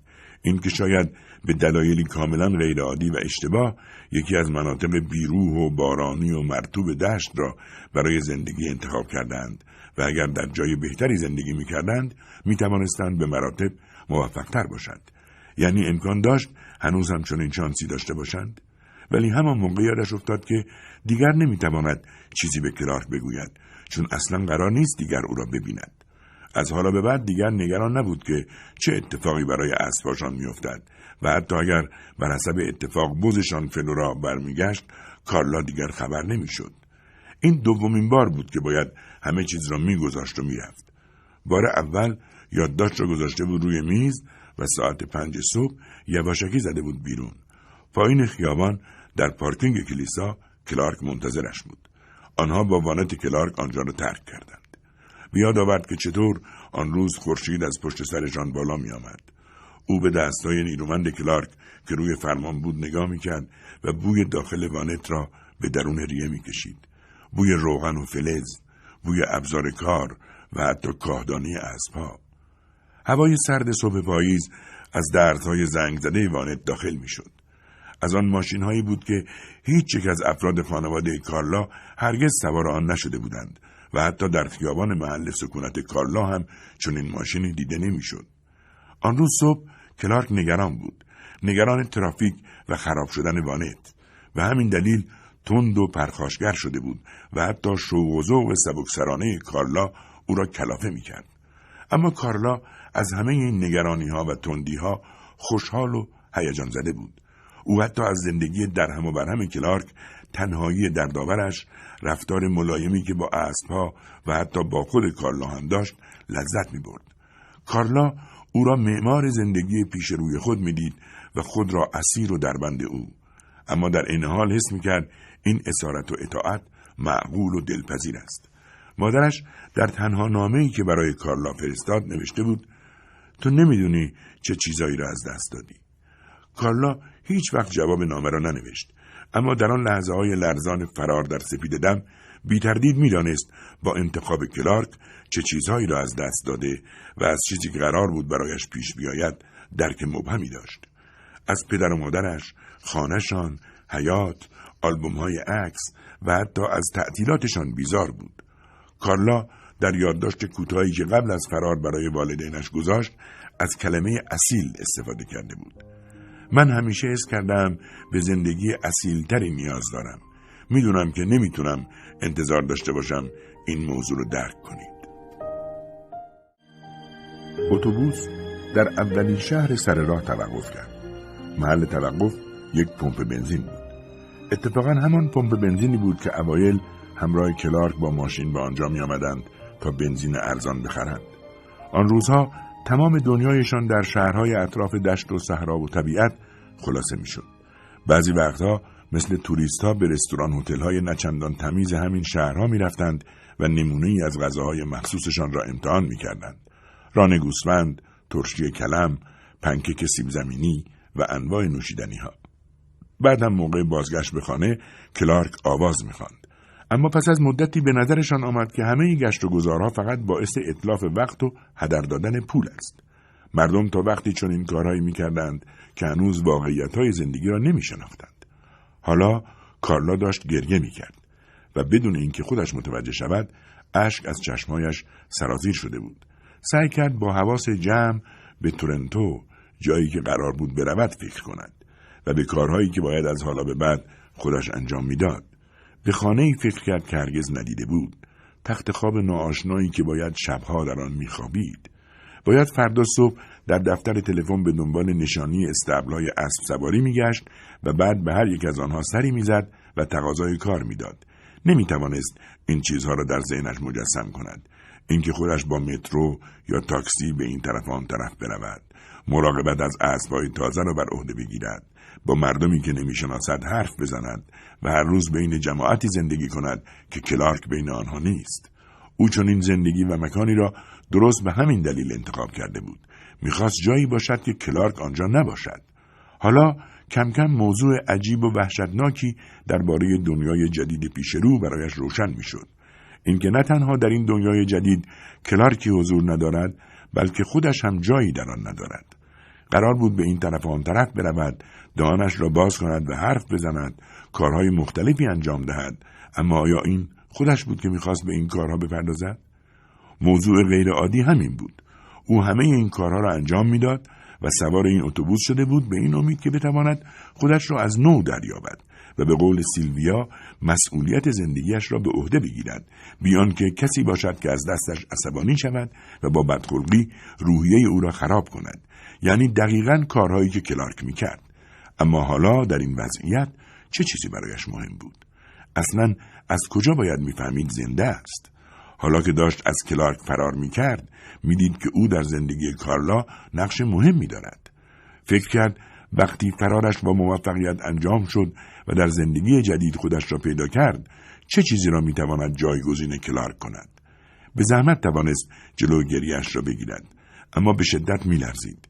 حسابی به هم ریخته بود. باید خودش را کنترل می‌کرد. بعضی وقتها که جلوی کلارک گریهش می‌گرفت کلارک به او می‌گفت پاشو خودت جمع و جور کن. و این درست همان کاری بود که کارلا باید در شرایط فعلیش انجام می‌داد. اتوبوس در شهر دیگری توقف کرد. این سومین شهری بود که از آن میگذشتند. کارلا اصلا نفهمیده بود چه زمانی از شهر دوم گذشتند. حتما اتوبوس در شهر دوم هم توقف کرده و راننده اسم آنجا را بلند گفته تا هر که می‌خواهد پیاده شود. اما کارلا چنان آشفته بود که نه چیزی شنیده و نه چیزی دیده بود. چیزی نمانده بود که به اتوبان اصلی برسند. از آنجا به بعد اتوبوس با سرعت تمام سمت تورنتو حرکت می‌کرد و او فنا می‌شد. اصلا برای چه باید در تورنتو پیاده می‌شد؟ با تاکسی به نشانی دوست سیلویا می‌رفت. از روز بعد صبحها زود از خواب بیدار می‌شد دندانهایش را مسواک می‌کرد و قدم به دنیای بیرون میگذاشت. این کارها چه لطف و فایده ای داشت؟ اصلا چرا باید کاری پیدا می‌کرد؟ غذا می‌خورد سوار اتوبوس و مترو می‌شد و از جایی به جای دیگر می‌رفت. حس می‌کرد پاهایش از بدنش جدا شده انگار به زانوهایش وزنه آهنی بستند. داشت مثل اسب مجروح و مصیبت زده ای که دیگر هیچ وقت قادر به حرکت نیست در زمین فرو می‌رفت اتوبوس می‌خواست راه بیفتد و این شهر سوم را هم ترک کند کارلا دید که ساختمان پشت سرشان هم دارد از او دور می شود. همان کافی شاپی که حالا ایستگاه اتوبوس بود. از لابلای درز پنجره ها موجی مهیب گذشت. انگار می‌خواست همه چیز را ذوب کند. کارلا از ترس جانش پاهای سنگینش را به جلو حرکت داد و با زحمت ایستاد. فریاد زد نگه دار. راننده که تازه اتوبوس را حرکت داده بود ترمز کرد و با اوقات تلخی داد زد مگه نگفتی می‌خوای بری تورنتو مسافرها از سر کنجکاوی کارلا را نگاه می‌کردند هیچکس نمی‌توانست بفهمد که کارلا چه عذابی می‌کشد من باید همینجا پیاده شم راننده پرسید حالت بده؟ کارلا گفت نه فقط می‌خوام پیاده شم. راننده گفت هر جور راحتی. کارلا پایین پرید و سمت ایستگاه اتوبوس دوید. وارد یک باجه تلفن شد. الو؟ سلام. بیا من از اینجا ببر. خواهش می‌کنم. صدای پشت خط گفت باشه میام. سیلویا وقتی با صدای تختق در از خواب پرید متوجه شد فراموش کرده در خانه را قفل کند. با عجله از روی کاناپه بلند شد و در را باز کرد. کسی پشت در نبود به اطراف نگاه کرد. کاملا مطمئن بود که صدای در شنیده. در را بست و این بار قفلش کرد. شاید فقط جانوری بوده مثل یک سنجاب. درهای شیشهای ما بین پنجره هم که به ایوان باز می شدند قفل نبودند.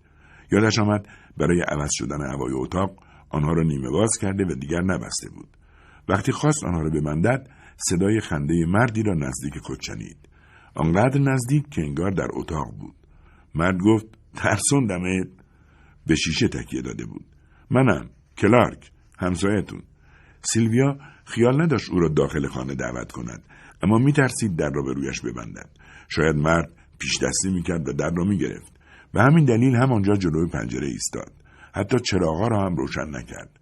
موقع خواب لباس بلندی پوشیده بود و با خود فکر کرد کاش قبل از بلند شدن پتو را از روی کاناپه بر می داشتم و دور خودم می پیشیدم. کلار گفت بیدارت کردم؟ ولی یه چیزی تو دستمه که باید زود بهت میرسوندم. احتمالا خیلی به دردت می‌خوره. بعد دستش را جلو آورد و کیسه ای را که در دست داشت با حالتی تهاجمی طرف زن گرفت. اما هیچ تلاشی برای وارد شدن به خانه نکرد. سیلویا با صدایی لرزان گفت این چیه؟ کلاک جواب داد خودت بگی ببین نترس بوم که نیست بعد وقتی تعلل سیلویا را دید کیسه را از پنجره به داخل اتاق پرت کرد سیلویا سمت کیسه رفت و داخلش را نگاه کرد. داخل کیسه کت قهوه‌ای شلوار و پیراهن کرم رنگی بود که خودش آنها را به کارلا داده بود. کلارک گفت فکر کردم بهتر اونا رو زود بهت پس بدم. مال توه دیگه نه؟ سیلویا دندانهایش را به هم فشار داد. دهان و گلویش خشک شده بود. کلارک با لحن ملایمتری گفت اینطور که فهمیدم این لباس مال توه. زبان سیلویا مثل یک تکه چوب توی دهانش تکان می‌خورد. به زحمت گفت کارلا کجاست؟ کلارک نگاهی او انداخت و گفت کارلا منظور زن منه. حالا سیلویا چهره کلاک را واضحتر از پیش می‌دید و فهمید او تا چه اندازه از این وضعیتی که برای سیلویا درست کرده لذت می‌برد. کلارک پوزخندی زد و گفت کارلا الان همون جایی که باید باشه. یعنی توی اتاق خواب. روی تخت خوابیده. کلارک مرد شیکپوش و جذابی بود و در عین حال ظاهری ابله و نادان داشت. قد بلند لاغر و چهارشانه بود. بوزی هم داشت که تصنعی به نظر می رسید قیافه آدمای عصبی و آشفته ای را داشت که تا حدودی مزاحم و شاید حتی خطرناک هستند. حلقه ای از موهای تیرش روی پیشانی افتاده بود. سبیلی کمپشت داشت و چشمایی که انگار امید و تمسخر همزمان در آن موج می‌زد. البته همه اینها همراه با لبخند بچگانه ای بود که بیشتر حالت بوق کردن داشت. سیلویا هیچ وقت چشم دیدن کلارک را نداشت. حتی این مسئله را چند بار به شوهرش لئون گفته بود. لئون هم در جواب گفته بود بیچاره فقط اعتماد به نفس نداره. زود خودمونی میشه. این واقعیت که کلارک اعتماد به نفس نداشت باعث نمی‌شد که سیلویا حالا احساس امنیت بیشتری داشته باشد. کلارک گفت بعد از اون ماجراجویی کوچولو حسابی از پادر اومده بود. ای کاش وقتی داشتی به لباسایی که اونا رو به کارلا دادی نگاه می‌کردی می‌تونستی قیافه خودتو ببینی. حسابی رنگ رو تو باخته بودی. چی خیال کردی؟ نکنه فکر کردی من کارلا رو کشتم؟ سیلویا گفت نه فقط تعجب کردم. کلاک خندید و گفت بایدم تعجب می‌کردی. اونم بعد از اون همه کمکی که به کارلا کرده بودی تا از من فرار کنه. سیلویا سعی کرد با احتیاط حرف بزند. ببین من به او کمک کردم چون خیلی خیلی آشفته و تحت فشار بود و احتیاج به کمک داشت. کلار گفت آشفته و تحت فشار؟ آره فکر می‌کنم همینطور بود که میگی. وقتی حراسون از اتوبوس پرید پایین و خودش به باجه تلفن رسوند و به من تلفن زد و خواست برم دنبالش آشفته و تحت فشار بود. اونقدر گریه می‌کرد که اصلا نمی‌تونستم بفهمم چی داره میگه. سیلویا باورش نمی‌شد که کارلا چنین کاری کرده باشد. سیلویا همانطور که با تعجب به کلارک نگاه می‌کرد پرسید خودش خواست برگرده؟ کلارک جواب داد آره شک نکن که خودش خواست. داشت دیوونه می‌شد. بالاخره من بیشتر از تو اونو می‌شناسم. سیلویا زیر لب زمزمه کرد ولی وقتی داشت می‌رفت انگار خیلی راضی بود. کلارک گفت به حال من نیومدم اینجا که با شما جر رو بحث کنم. فقط اومدم اینجا بهتون بگم که اصلا دلم نمی‌خواد توی زندگی من و زنم دخالت کنید. سیلویا گفت اما کارلا یه انسانه و با اینکه می‌دانست بهتر از سکوت کند به حرفش ادامه داد. یه انسان و البته زن تو. کلارک پوزخندی زد و گفت جدی؟ راست میگی؟ زن من یه انسانه؟ ممنون که این موضوع رو به من گوش زد کردین. بعد انگشتش رو طرف زن گرفت و گفت ببین سیلویا سعی نکن واسه من زرنگ بازی در بیاری. سیلویا گفت من نمی‌خواستم هم کاری بکنم. کلار گفت نمی‌خوام عصبانی بشم. فقط می‌خوام چند کلمه حرف حساب بزنم و چند تا نکته مهم رو بگم. قبل از هرچی می‌خوام بدونی که حق نداری هیچ وقت هیچ جا توی زندگی من و کارلا سرک بکشی. نکته دیگه این که اصلا نمی‌خوام زنم بیاد اینجا و با تو حرف بزنه. البته فکر نکنی خودش خیلی مشتاقه که بیاد پیش تو. او همین حالام نسبت به تو بدبینه و دل خوشی ازت نداره. فکر کنم دیگه وقت شده یاد بگیری چطوری خودت تنهایی به خونه و زندگیت برسی. حرفا مفهومه؟ سیلویا سرش را تکان داد. آره کاملا. کلار گفت خوشحالم که حرفمو گرفتی. فقط الان فکر می‌کنم تو یه چیزی به من بده کاری. سیلویا پرسید چی؟ کلار گفت بگمونم یه عذرخواهی به من بده کاری. سیلویا همانطور که به کلارک چشم دوخته بود گفت باشه اگه این آرومت می‌کنه من معذرت می‌خوام. کلارک چرخید که برود ناگهان در دور دست چیزی را دید و پرسید اون دیگه چیه؟ سیلویا انعکاس تصویر چیزی را روی شیشه پنجره دید. به سرعت برگشت تا ببیند چیست. در فاصله ای چندان دور از خانه قطع زمین بزرگ و کم سطحی قرار داشت که در این فصل سال همیشه مه گرفته و غبارآلود بود. آنها در این مه غلیز چیزی نکتیز و کمابیش درخشان را در حرکت دیدند.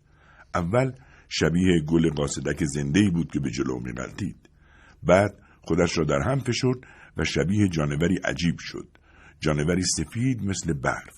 چیزی شبیه اسب تکشاخ که سمت آنها میدوید. کلارک کمی عقب رفت و آرام گفت یا حضرت مسیح. بعد آن تصویر از هم متلاشی شد و از میان مه غلیز بز سفیدی بیرون آمد. بزی سفید و ریز نقش که جست و خیز کنان به طرف آنها می‌رفت. کلارک دست و پای خودش را جمع کرد و گفت تو دیگه از کجا پیدات شد؟ سیلویا گفت این بز شماست که گم شده بود؟ بز حدود یک متری آنها ایستاده بود و سرش را با خجالت انداخته بود پایین. کلارک بز را صدا کرد و گفت فلورا کجا بودی؟ تو که ما رو زهره ترک کردی. وقتی کلارک به جای من کلمه ما را به کار برد سیلویا احساس کرد با او همدل و صمیمی شده. فلورا نزدیکتر آمد و شاخش را به پای کلارک مالید. کلارک گفت هیچ فکر نمی‌کردم دوباره ببینمش. فکر کردم یه روحه. فلورا سرش را بلند کرد. سیلویا گفت به خاطر مه و غبار شبیه روح شده بود. بعد رفت و با احساس امنیت کامل کنار کلارک ایستاد. کلارک بز را نوازش کرد و گفت مثل شبه شده بودی. یه بز فضایی. بعد رو کرد به سیلویا و گفت بزا قابل پیش بینی نیستن. شاید ظاهرشون آروم باشه. ولی وقتی بزرگ میشن اصلا نمیشه گفت که کاملا رام و سر به راه شدن. سیلویا پرسید مگه این بز بزرگ شده؟ جستش که هنوز خیلی کوچیکه. کلارک جواب داد دیگه از این بزرگتر نمیشه. هر دو ایستاده بودند و به بز نگاه می‌کردند. انگار منتظر بودند باز هم حرفی پیش بیاید. ولی مشخص بود که حرفشان تمام شده. از این لحظه به بعد نمی توانستند جلو بروند و نه به عقب برگردند. سیلویا احساس کرد در چهره کلارک ردی از تأسف و پشیمانی دیده. تأسفی از پایان یافتن این گفتگو. کلارک نفس عمیقی کشید و گفت دیر وقته. دیگه بهتره برم. سیلویا با لحنی که انگار این دیدار کاملا عادی بوده گفت آره فکر کنم بهتر باشه بری کلارک رو به بز گفت خب فلورا دیگه وقتشه که بریم خونه سیلویا گفت راستی از این به بعد اگه به کمک خاصی احتیاج داشتن یه فکر دیگه ای می‌کنم و از کارلا کمک نمی‌گیرم گرچه فکر نمی‌کنم دیگه کمک خاصی هم بخوام. بعد با شوخی اضافه کرد دیگه موی دماغ تو و کارلا نمیشم. کلار گفت می‌دونم. فعلا بهتره بری خونه سرما می‌خوری. سیلویا لبخندی زد و گفت مردم قدیما فکر می‌کردن مه تو شب خطرناکه. کلار گفت تا حالا نشنیده بودم. سیلویا گفت شب بخیر. همان موقع صدای زنگ تلفن بلند شد. سیلویا گفت عذر می‌خوام کلارک دستش را بلند کرد و گفت برو تلفن رو جواب بده شب بخیر دوست سیلویا روت پشت خط بود و می‌خواست بداند چرا کارلا به تورنتو نرفته سیلویا گفت برنامهش تغییر کرد وقتی کلارک وارد خانه شد کارلا از خواب پرید و پرسید کجا بودی؟ کلارک گفت رفتم به اسبای سری بزنم. در ضمن لباسا رو هم بردم به سیلویا پس دادم. کارلا بلند شد و روی تخت نشست. با تعجب پرسید بیدارش که نکردی؟ کلارک جواب داد چرا بیدار شد ولی مشکلی نبود. یکم با هم صحبت کردیم. کارلا پرسید تو که چیزی بهش نگفتی؟ ببین حرفایی که درباره تو به اون گفتم ساختگی بود. باور کن راست میگم. کلارک گفت باشه باور می‌کنم. بعد گوشه تخت نشست و گفت کارلا. وقتی یادداشتتو خوندم حس کردم تو دلم خالی شد. راست میگم.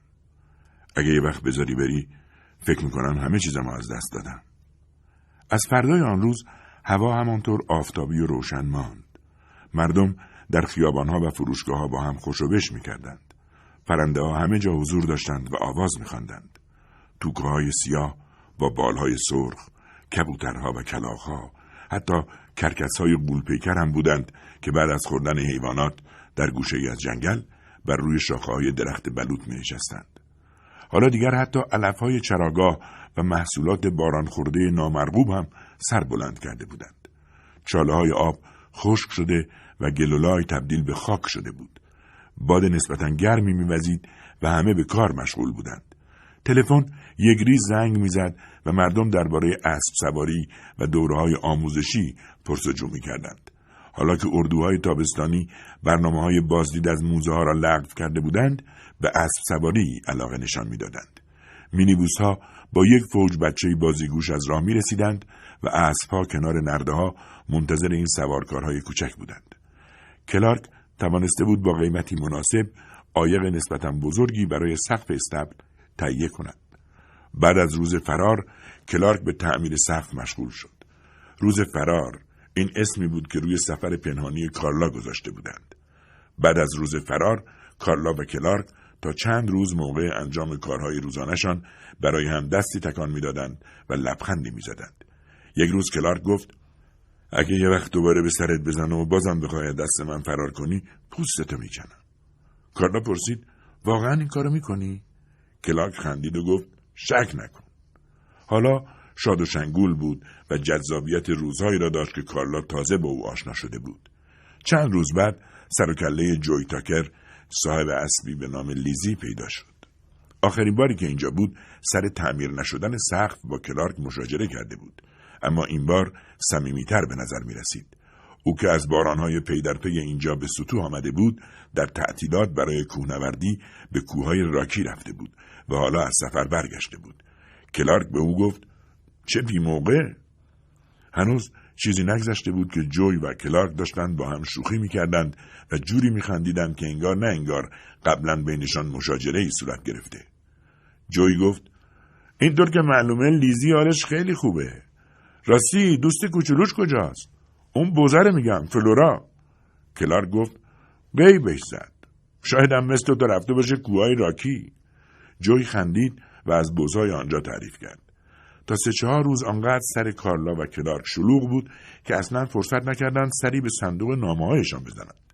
وقتی بالاخره کارلا سراغ صندوق رفت قبل از هر چیز قبض تلفن را دید و بعد چشمش به نامه سیلویا جیمیسون افتاد که نوشته بود کارلا عزیزم تمام مدت به اتفاقهای کم و بیش هیجان انگیزی که در این چند روز اخیر افتاد فکر می‌کنم و می‌بینم که دارم با خودم حرف می‌زنم. ولی در واقع دارم با تو صحبت می‌کنم. این ماجرا آنقدر تکرار می شود که فکر کردم بهتر از آن را با تو در میان بگذارم. حتی اگر فقط از طریق نامه باشد. این بهترین کاری است که فعلا از دستم برمیآید. نگران نباش. مجبور نیستی جواب نامه را بدهی. خانم جی میسون بعد از آن نوشته بود که متاسفانه بیش از حد خودش را درگیر زندگی کارلا کرده و به اشتباه تصور کرده که خوشبختی و آزادی کارلا هر دو یک چیز است. تنها موضوعی که برایش اهمیت داشت خوشبختی کارلا بود و حالا می‌دید که او این خوشبختی را در زندگی زناشویش با کلارک به دست می آورد. فقط امیدوار بود که قضیه فرار کارلا احساسات واقعی او را نسبت به شوهرش بیدار کرده باشد و متقابلا کلارک هم از حس خودش به کارلا با خبر شود. سیلویا در نامش گفته بود برایش قابل درک است که کارلا دیگر نخواهد او را ببیند. با این حال تأکید کرده بود که همیشه به خاطر حضور کارلا در دوران بحرانی و سخت زندگیش از او سپاسگزار است. نوشته بود به نظر من عجیبترین واقعه در این مدت بازگشت فلورا بود. در واقع برگشتن آن بز بیشتر شبیه معجزه بود. مطمئنم شوهرت ماجرا را برایت تعریف کرده. داشتیم دم در ایوان حرف می زدیم که ناگهان از درون مه شبانه موجود سفیدی بیرون آمد و هر دوی ما را به وحشت انداخت. من به معنی واقعی کلمه مسهور شده بودم. آن وقت فلورای گم شده از دل مه بیرون آمد. در این جریان بیشک سری نهفته بود. البته می‌دانم که فلورا حیوانی کوچک و کاملا معمولی است و احتمالا برای پیدا کردن جفت از مزرعه شما رفته بوده. شاید بنا به تعبیری بازگشت او هیچ گونه ارتباطی با زندگی ما آدمها نداشته باشد. با این حال حضور او در آن لحظه به خصوص تأثیری عمیق روی کلارک و من گذاشت. زمانی که بین دو نفر به خاطر اختلافی فاصله افتاده و هر دو همزمان با دیدن شبهی بهت زده می‌شوند همان موقع است که میان آنها حسی مشترک ایجاد شده و متوجه می‌شوند که به طرز غیر منتظره همدل و متحد شدند. این تنها توضیحی است که برایش دارم. آن شب با اینکه کلارک برای مشاجره پیش من آمده بود اما حضور بزت باعث شد که ما کاملا دوستانه از هم خداحافظی کنیم. پس فلورا در زندگی من و شاید شوهرت و همینطور در زندگی خود تو نقش یک فرشته را بازی کرده است. با بهترین آرزوها سیلویا جیمیسون. کارلا همین که نامه را خواند مچالهاش کرد و بعد هم آن را در ظرفشویی سوزاند. های آتش زبانه کشیدند. شیر آب را باز کرد و خاکستر کاغذ را جمع کرد و توی توالت ریخت. شاید بهتر بود این کار را همان اول قبل از اینکه نامه را بخواند انجام می‌داد. روز بعد سر کارلا خیلی شلوغ بود. باید دو گروه از شاگردان را به دیدن محبته اسب سواری می برد و به آنها آموزش می‌داد. با وجود اینکه این روزها کلارک هم بینهایت مشغله داشت اما اصلا خسته نبود. بدخلقی نمی‌کرد و هر وقت کارلا به او نگاه می‌کرد با لبخند جوابش را می‌داد. کارلا هنوز هم به روز فرارش فکر می‌کرد و نمی‌توانست باور کند که این فرار در رفتار کلارک تا چه حد اثر داشته. اما بعد از خواندن نامه سیلویا احساس می‌کرد هنوز زخمی در ریهاش وجود دارد که اگر نفسی عمیق بکشد حضور آن زخم را حس می‌کند. سیلویا در همان شهری که در دانشگاهش گیاهشناسی تدریس می‌کرد آپارتمانی گرفت ولی خانهاش را برای فروش نگذاشت. اگر هم برای فروش خانه اقدامی کرده بود نه تابلوی وجود داشت نه اعلامیه‌ای که نشان دهد خانه فروشی است. شوهرش لئون جیمیسون بعد از مرگش جایزه‌ای کسب کرده بود و خبرش را در روزنامه ها درج کردند. اما این بار هیچ اشاره‌ای به پول جایزه نشد. یعنی همان پولی که کلارک به خاطرش نقشه کشیده بود. سیلویا هر وقت به یاد بز کوچکی که از میان مه شبانه بیرون آمده بود میافتاد مثل همان شب حیرت می‌کرد. اما حتی با خود فکر می‌کرد نکند لئون هم به نوعی در این اتفاق نقش داشته. از آنجایی که لئون میسون شاعر بود حتما درباره چنین اتفاقی شعری میسرود. اما سیلویا به تجربه دریافته بود. سوژه هایی که از نظر او شاعرانه است به نظر لئون هیچ جذابیت و کششی برای سرودن ندارند. با فرارسیدن روزهای خشک و طلایی پاییز که فصلی دلگرم کننده و پربار بود کارلا فهمید به آن حس تلخ و گزندهی که در وجودش رخنه کرده خو گرفته است واقعیت این بود که آن حس حالا دیگر مثل سابق تلخ و گزنده نبود و حتی باعث بهت و حیرتش هم نمی‌شد. حالا فکر و خیالی کماویش وسوسه انگیز تمام وجودش را فرا گرفته بود. وسوسه سمج اما بی اهمیت. دلش می‌خواست دنبال بزش بگردد. دوست داشت بداند چرا کلارک از پیدا شدن فلورا حرفی به او نزده. اما می‌دانست باید چه کار کند. فقط کافی بود چشمایش را باز کند، با نگاهش مسیری را دنبال کند و حواسش باشد که کجا می‌خواهد برود. می‌توانست به محض انجام کارهای روزانهش به بهانه قدم زدن عصرگاهی بیرون بزند و همان موقع به گوشه و کنار جنگل برود و زیر درخت بلوط بایستد که قبلا کرکسها زیافتشان را روی آن برپا کرده بودند و آن موقع مسئله استخوانهای ریز بر روی چمنها هم مطرح بود استخوانهای باقی مانده از زیافت کرکسها جمجمه سر بزی که شاید تکه از پوست آغشته به خون هنوز به آن چسبیده بود شاید هم اینطور نبود و آنجا هیچ اثری پیدا نمی‌کرد. ممکن بود اتفاق دیگری افتاده باشد. شاید کلارک خودش بز را فراری داده یا شایدم او را پشت وانتش بسته و بعد از طی مسافتی طولانی در جایی رهایش کرده باشد. ممکن بود او را به همان جایی برده باشد که روزی با هم از آنجا تحویلش گرفتند. هرچه بود کلارک نمی‌خواست فدورا این بز سفید دور برش بپلکد و خاطره آن شب را در ذهنش تدایی کند. شاید هم الان فلورا آزاد باشد. روزهای زیادی سپری شدند اما کارلا هرگز برای پیدا کردن بزش به جنگل نرفت و در برابر این وسوسه مقاومت کرد.